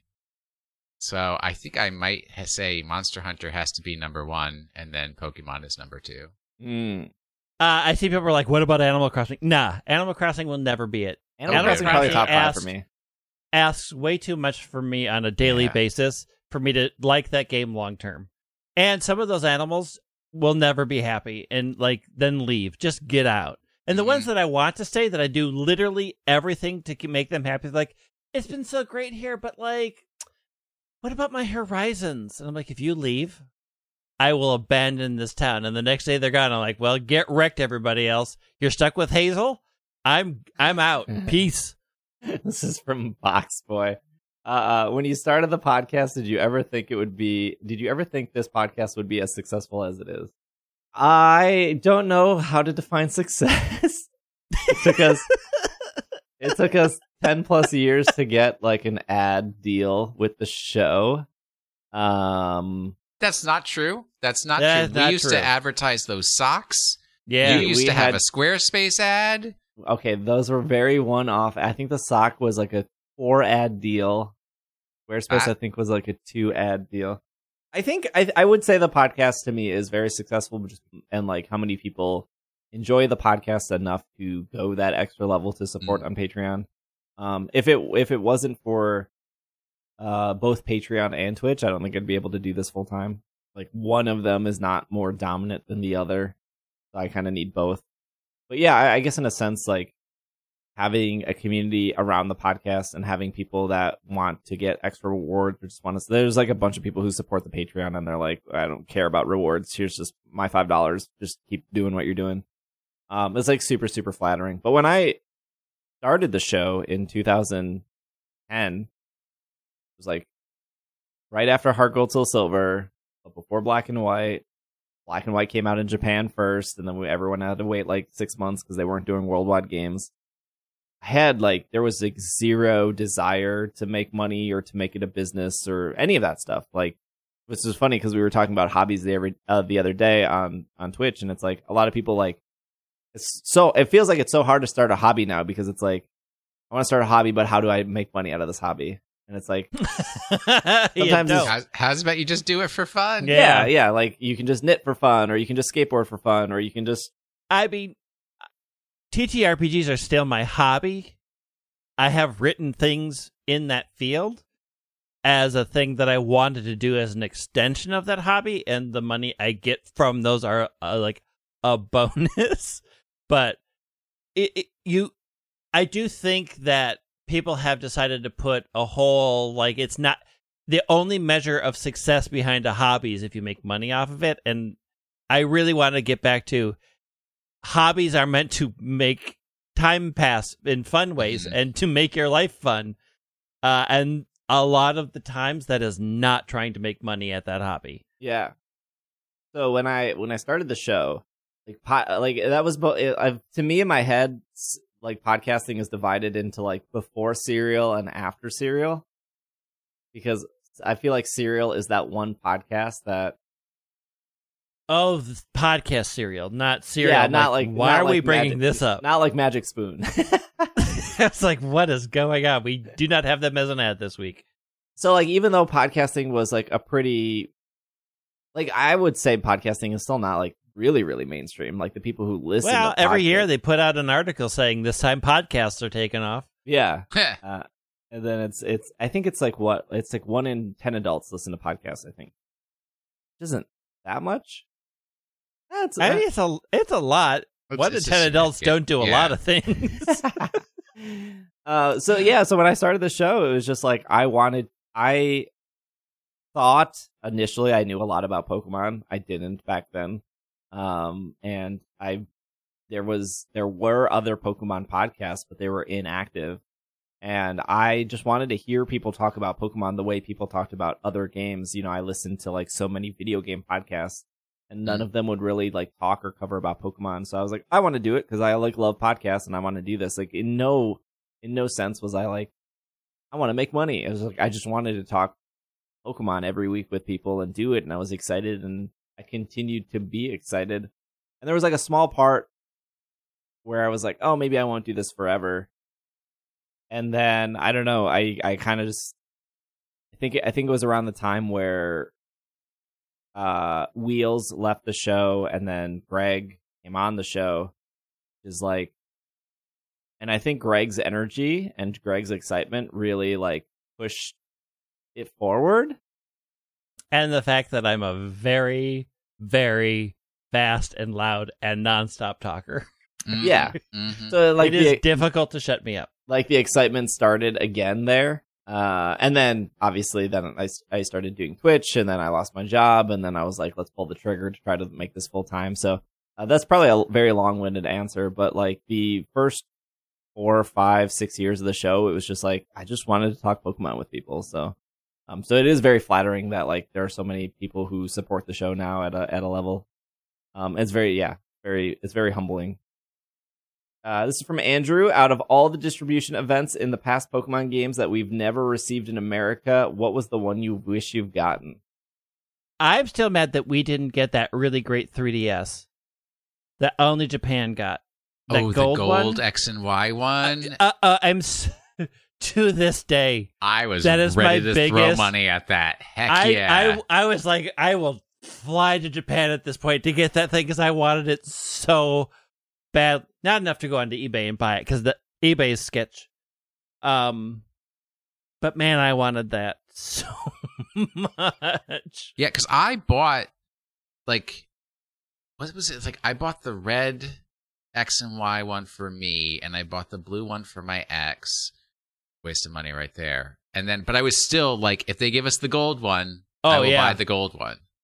Because I had imported the Torchic Orange GBA, and that was at a time that I was like, I really need to be not this bad with my money. So the thought of doing it again, like I couldn't fly that past our budget to save. It was just not going to happen because it was like I already have a ton of 3DSs. I just can't. But I wish if it had come here and been an American pricing, then yeah, I would have snapped that up in a second. And if the question asker wants us to respond with a Pokemon distribution that wasn't in the United States without me having a chart of which ones weren't in front I'm of looking me, it up. You're, me, it would probably just be yourself. Like any of the Jirachis that were distributed during the Tana. What is that called? Tana. There's been a lot. I mean, this series has been around forever. Yeah. God, any of the mythicals that like, there's been so many good things. I don't want any of the Pikachus. I'll tell you that. Tanabata. This is from Mike. I mean, we have all the mythicals, so it's like not like we've missed out on anything. Yeah, but super. They have ribbons and shinies and certain balls. Nobody cares about ribbons. Yeah, I know. I care about ribbons. This is from Mike. What was your most impactful, fun, and/or enjoyable moment in any Pokemon game? I talk about this one a lot because this was the moment. I mean, like, so I fell in love with Rosalia the minute I saw it. The design, the face, the whole thing was super sassy and great. The thing that made me love the deeper part of the game was fighting Kroger at the top of Mount Battle, not being able to get past it, deliberately making a Rosalia to survive. Hit on Ice Beam, 1 HP, Giga Drained, obliterated Kroger, won the Battle Mountain. I was like, this is the greatest moment of my life. I will never top this. I think for me, and this is obviously hearkening back to a time where I had not any exposure to Pokemon community or discussion or anything, when I was playing original Black and White and I did Victory Road and I get to the end of Victory Road and I'm like, oh, I'm going to go up against the Elite Four. And what? No, this huge castle appears out of the ground. And it's like, nah, you're doing my biz. Yeah. I was like, oh, that was so unexpected. Psych. It's like, and then, and also the fact that they make it so that, like, after you get through that, you can then go back through and have the normal fight, you know, the Elite Four and champion and all that.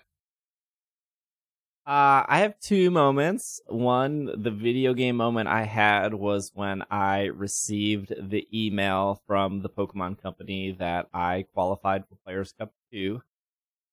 So that was pretty impactful, because I thought that my competitive knowledge really lacked on the show, and just in general. And that was like a void in my Pokemon knowledge that I was missing. So I paid to get coached by like a world champion, Paul Ruiz, who won the 2017 World Championships, I think. So I paid a lot of money to get coached by him for a lot of weeks, and to like qualify for that event was really, really fantastic. And then the other one was when I was in the Fort Wayne Regionals, and I was playing Sableye Darkrai, and I was able to top cut that event. And at the time, it was like the biggest regionals, biggest TCG regionals. I'm sure the regionals are much, much bigger, but at the time, it was the biggest TCG regionals that ever happened. And I came in top 8, and it was really, really great to come in top 8. I can't remember what my prize was. It was like 16 booster packs, I think, for coming in top 8. But I dead drew, and I got eliminated in top 8, which was like a bummer. But you know, sometimes you just dead draw. It was funny because the guy was like, "Oh, you should beat me easily," and I was like, "I know, I cannot draw one single supporter card." I thought you were going to say the time that you beat whoever that was and Wolf standing Glick in line. Yeah. Mm. Your fake story. Yeah. Junk Hunt. Yeah, Junk Hunt. We supposedly need to get Wolf on this podcast and confirm this fake story you're telling. This is from Nick. Was there a specific moment at the beginning of recording the podcast where you sat down and you thought, hey, this was going to work?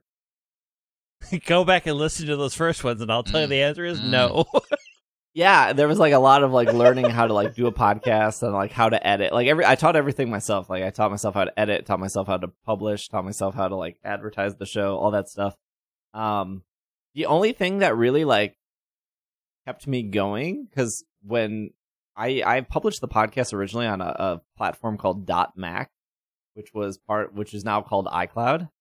Wow. Yeah, so .Mac. I mean, I still have my I still have my Mac email. I refuse to give it up no matter how much they ask me to give it up, and I say no. .Mac turned into MobileMe, which turned into iCloud. But .Mac, one of the things was like you could publish a podcast for free, and another thing was like you could make a website for free. Like it was part of your like $99 a year email address that Apple sold. But you didn't get like there was like no statistics. So I would just put the podcast out there and then that was it. So the only way I knew people were listening were like if people wrote in and emailed. So they would like that was like literally the motivation I had. The beginning was like people being like, "Hey, I really love the show. Can't look, the show makes my day." So like just those emails alone was like I have no clue how much. Like I don't know if like 10 people are listening and one person wrote in. I don't know if 100 people are listening. I don't know if 1,000. I don't know. Now we're on like an actual proper podcast platform we switched to like 3 or 4 years ago, so now we have like accurate stats and all that stuff. Not that like changes anything, right? It's not like let's put asterisk for next to accurate. It's as accurate as they're willing to get. Yeah. Hey, it is still IAB certified. Still real bad. This is from Mike's. Given Legends' method to filling a Pokedex, what do you think the possibility of having different tracks in future games? Gym badges versus researcher versus contest participant. Too complicated. Yeah, RPGs work best with a linear story, and I don't think RPGs are going to get too far away from that linear story that they want to tell. I could see them having alternate tracks to leveling, but I think there's always going to be a plot line that forces you to do these checkpoints. And I don't think that's ever going to be like, fight a gym or complete this part of the Pokedex. I think it's always going to be, do this trial, fight this noble, fight this gym, whatever iteration of do this boss thing. I don't think that will ever change. As much as I want it to, like, I'd love it to be like, you can do gyms or contests. I think that's a lot harder to write from just a perspective of what they're trying to do with most games. Yeah, I kind of agree. Kinda. This is from The Geeker. What is your favorite Pokemon-related purchase? Oh. Oh, your tattoo. No, you got to move it more center. I'm trying. There you go. There you go. Now it's in. See, if I could rephrase the question, like I've bought very few Pokemon things for myself. I think the Safari Zone Pikachu is probably the most notable. But our longtime Japan correspondent, Andrew, sent me at one point a Furoshiki that has the X and Y starters on it. And also it's like a little bag that has the X and Y starters on it. And I use that bag for all of my dice. So I literally use that all the time when I play trading card games, because that's where I keep all my dice for marking and everything like that. So those are my two favorite things. And I used to wrap my 3DS in the Furoshiki. Probably my favorite Pokemon purchase is probably those metal Pokeballs. No, I just really like them. I think they're really cool. Really like I think they look great. I just like, for the things that you can put on your shelves, like plushes and like Funko Pops, I just think the like metal Pokeballs are just a really cool collector's item. The skateboards are like cool. The Pokemon skateboards. Mine's still in the box. But I also think just like the expense, like when Will and I went to Pokemon Go Fest and the expense of buying a hotel and the drive down there and then playing Pokemon Go Fest and then the next day playing Pokemon Go in the pouring rain with some listeners of the podcast and catching Cresselia. Like, even though that's not a individual purchase, like that whole weekend was a Pokemon purchase ultimately. And like that weekend was like incredible. Yeah. We did have a lot of fun. And Irene left early. She could have played in the pouring rain with us. She could have also caught. Like fun. Yeah. She already hates being outside. What? Being outside in the pouring rain is definitely a no-go. I mean, Irene and I went and saw Six for the one Go Fest, and that was a way better experience than sitting in whatever restaurant. I think it was that same Go Fest, because that's where Steve stole the hotel room, the good hotel room, from me, and we switched. Me and Chris stay in the bad hotel room. Oh yeah. And then it was me, Steve, and Chris in the rain getting the Cresselias. I switched hotels for tax reasons. I refuse to tell Irene anything about the musical that we were going to see. I just said, we're going to go see this, and you're going to have to trust me on this. This is from Zach. What real-world region would you like to see a Pokemon region inspired by? Boy. I mean, I've answered this before, and for me, it's Southern Africa or Eastern Africa, definitely. I would like to see, like, Brazil. I would like to see India. I would like to see Scandinavia. For me, it would be Egypt, right? Why? We've covered all of Africa. Like the pyramids, the Nile River, breaks into things. Like, for me, Southern Africa, because there's like the Namibian desert, but then South Africa itself is more jungle, but also urban and also very diverse. There's a lot of different cultures represented in South Africa. And then East Africa, because then, you know, you have Kilimanjaro, so that you could have the ice region and stuff like that. I think Scandinavia would be fun, because there would be no trainer battles, because they would all not want to look you in the eye and be like, you need to be over there and away from me. Now there's like the do your own thing and Legends. Leave me out of this. Whatever you're doing, I don't want any part of it. After all these years, what is the most repeated question you've received? Who's your favorite Pokemon? Where would you want a Pokemon region? Where would you want a Pokemon region? Probably. Favorite Pokemon. How did you all meet? I mean, the one we get all the time is who's your favorite Pokemon? Like, literally all the time. This is from Charon. Legends is set in the past. If we get more Legends games, would you expect them to... You both got a lot of YouTube comments and Twitter comments about the past thing, because an official argument. In official stuff that they completely lie in, like, let's be real, they tell you nothing. They put something else, you'll buy the game, and then you play the game, Greg, and you're like, oh, this isn't the past. We don't even have time, because I could spend half an hour with receipts about why I spelled it out on Twitter. Y'all don't know how deep the well goes. If we get Here's more the legend. Thing. Okay. Here's the answer. We need to go to ancient Johto. I know you hate Johto.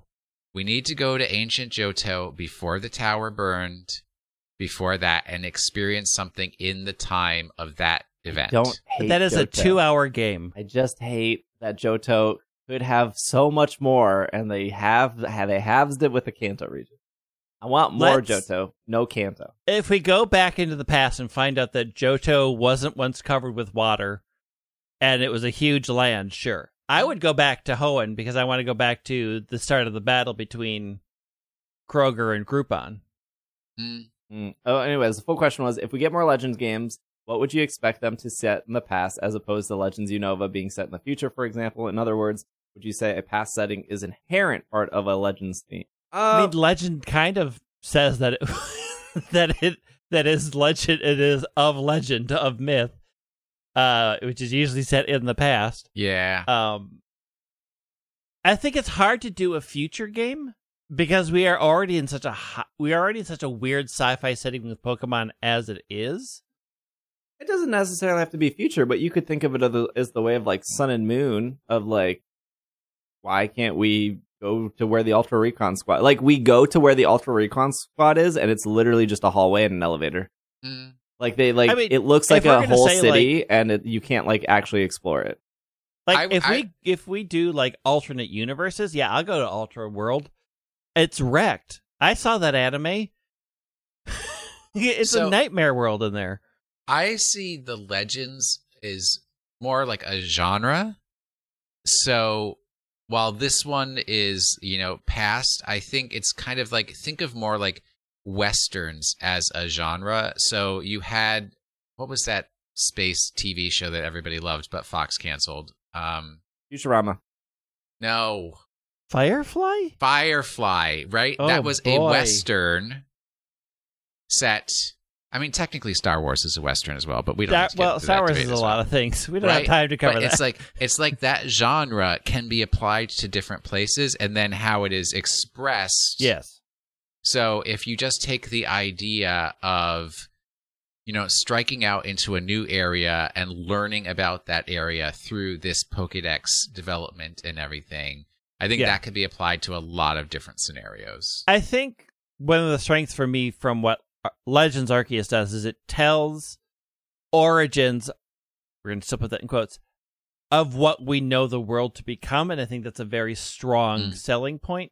So if they do it to other things, like, I do think it's a strong selling point to say this game is set where the Ultra Recon Squad came from.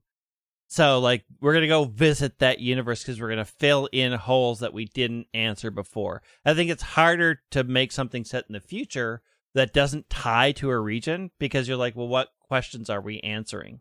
I mean, you could. The only future I could see is in the, which they kind of explored in at the end of Ultra Sun, Ultra Moon, is like, what if Archie succeeded? What if Maxie succeeded? Yeah. What would the Hoenn region look like now that they succeeded?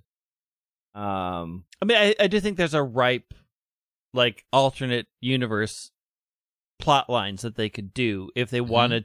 If they wanted to stop doing remakes and say, let's do an alternate universe version of Johto. Like, what if Johto was good? I'd play that game. Which is the door they opened at the end of Omega Ruby Alpha Sapphire. Yeah. That was the anything goes at this point. They opened the anything goes door. Yeah, they absolutely did. We'll do one more question. This is from Knox. What is the one Pokemon you would like to see as a real-world animal or object designed to be in future regions, or what regional variants for current Pokemon? What real-world animal you want to see as a Pokemon? Read that again. I still stand by this. So all these years, it would be great if Miltank and Tauros had a pre-evolution calf, and depending on whether it was male or female, would evolve into either Miltank or Tauros. You don't need it to really make sense. And if you had a hairdryer item, you could turn it into Buffalant. Because fish turns into an octopus, and clam turns into a fish wearing a bra. But I do think like a pre-Evo for Miltank, Tauros would be cool. Or even Buffalant, I don't know. Like Hitmonchan, Hitmontop, Hitmonlee are all pretty different compared to Tyrogue. I mean, I still want a flamingo. There's a lot of birds. I still want tiny dogs. I still want like hound dogs that aren't just Houndoom, like fast racing dogs. Like Bolton was a very good start, but like let's get a Chihuahua, a teacup poodle. Let's get these tiny little things that are yippy and snappy. I was thinking as a joke to say like water bears. It's like you throw it out and nobody can see it. Nobody can see it. It's invisible. It's so tiny. So tiny. I mean, regional forms. I want to see, like, regional forms of all my favorites. I would love to see a regional form of Sableye. I would love to see a regional form of Rosalia. I would love to see a regional form of Swinub that skips Piloswine. I think a real-world animal that could be a Pokemon be like a capybara. Is that the little cute Australian thing? Yeah. That's, like, so gentle and nice. Yeah, like a nice Raticate. What would be the first schedule of events at the first PKMN CastCon? First off, no worldwide pandemic. We already had the first PKMN CastCon. Yeah, it would be the second. Yeah, just because these folks weren't invited didn't mean it didn't happen. Yeah, it didn't happen. I don't know if that's ever been talked about on the podcast where we like the first scheduled event. We went to the mac and cheese only restaurant. We did try to like see how a like small convention would work. We did it at the Dells, and we had it was like 14 or 15 people. I mean, it was like really close friends and whatnot. It wasn't like Logan was there, Greg and Will were there, Wheels and their significant other was there. I think those were the people specifically that were on the show. Yeah. And then it was like people that would help out with like the show, like Maiko was there to like do art. We had like 14, 15 people. And then we were like, we can actually probably do this and like make it bigger and have like 50 people. And now we're here. Well, in the middle of sort of thinking about that COVID hit, really. Yeah. Because we had to get past your wedding. We had to get all these things and try to get it established. And then it was like, nope, that's never going to happen. We would definitely have a signing and photos, $50 for something signed, $100 per photo. Got it. All right. Just going to have to be. That's the going price. Got it. We would definitely have a panel about something. Could you have it where, like, you pay for dinner? Only, like, three... anyways. We need to wrap up this episode. Hey. Ticketed dinner event. If you're watching on Twitch, I will let Greg and Will go. I'll spend some time with you guys before I end the stream, but... Kicking us out so you can talk smack about us. I gotta go clang and bang, dude. Yeah, we'll have to get those muscles going. I really appreciate everyone. He's got the muscles going. Really appreciate everyone for making it to 500 episodes or listening for us. I don't know. I did 500 episodes. I don't know if you all listened to 500 episodes. I'm sorry if you did, but here we are. Here's to another 500 more, I guess. I don't know. Some podcasts are in like the 900s. We're not there yet. I could do another 500 right now. No, I can't. I'm tired. I want to go take a break. But thank you guys for all the support. Anyone who watches or supports on Twitch, or anyone who listens through Spotify or iTunes or Stitcher or Podler or any of those podcast apps. What the heck is Podler? It's fake. It's fake. I made it up. It's not a real podcast. It's like I've heard of all of these things. Anyone who supports on Patreon, thank you so much. If you missed the beginning of the show, it'll be up on YouTube. It'll be up on Patreon. It'll be up on YouTube. It'll be up on all the other podcast apps. If you want to follow Greg, do we end with Pokemon of the Week? Do you have one, Will?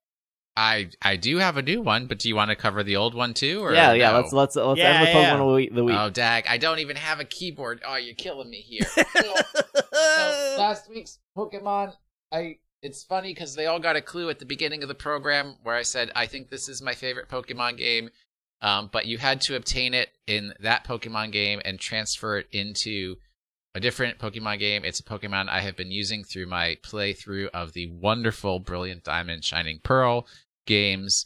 And I am disappointed that most of its move types are water.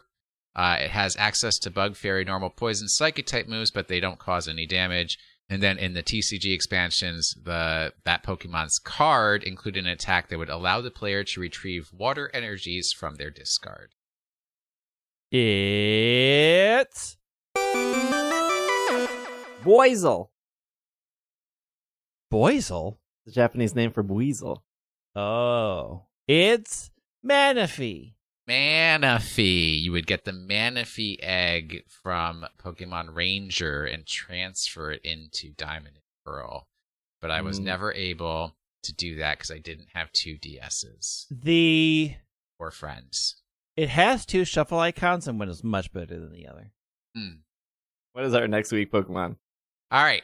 Clue is, on my playthrough of Pokemon White, which I selected because I prefer Zekrom over Reshiram, I selected the only starter that shares a type with one of the box legends and the original mythical for Unova.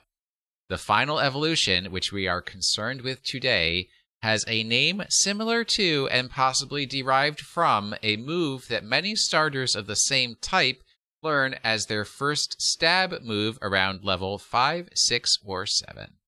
All right. So easy. Well, there you go. Hey, if you want to follow Greg on Twitter at White Wing. If you want to follow Will on Twitter at Washing the Sink. If you want to follow me on Twitter at Dragging Your Lake. Thank you guys so much for 500 episodes. I hope you enjoyed the live episode. If you did not catch it live, I hope you enjoyed the audio only episode or the YouTube episode. If you're watching on YouTube, feel free to like, comment, all that stuff. And you can leave a question. We can try to get to it next week. We usually do one question a week. But thank you guys so much for listening. This has been another episode of the Pokemon Podcast, and we are super effective. Super keep that dog clean in 2022. Oh. Bringing it back.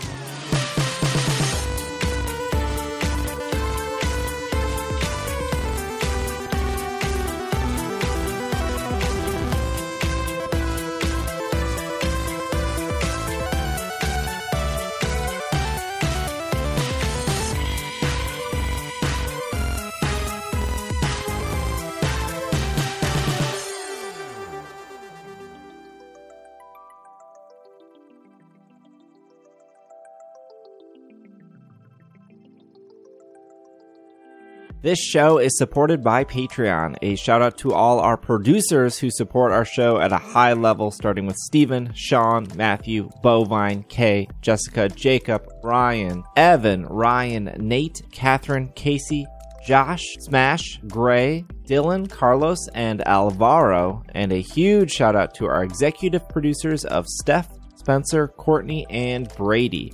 Thank you so much for your support. If you would like your name read at the end of the show, or you just want to support It's Super Effective, you can head over to patreon.com/pkmncast or ise.cash in order to support the show if you want to. Otherwise, thanks for listening, and we'll see you guys next week.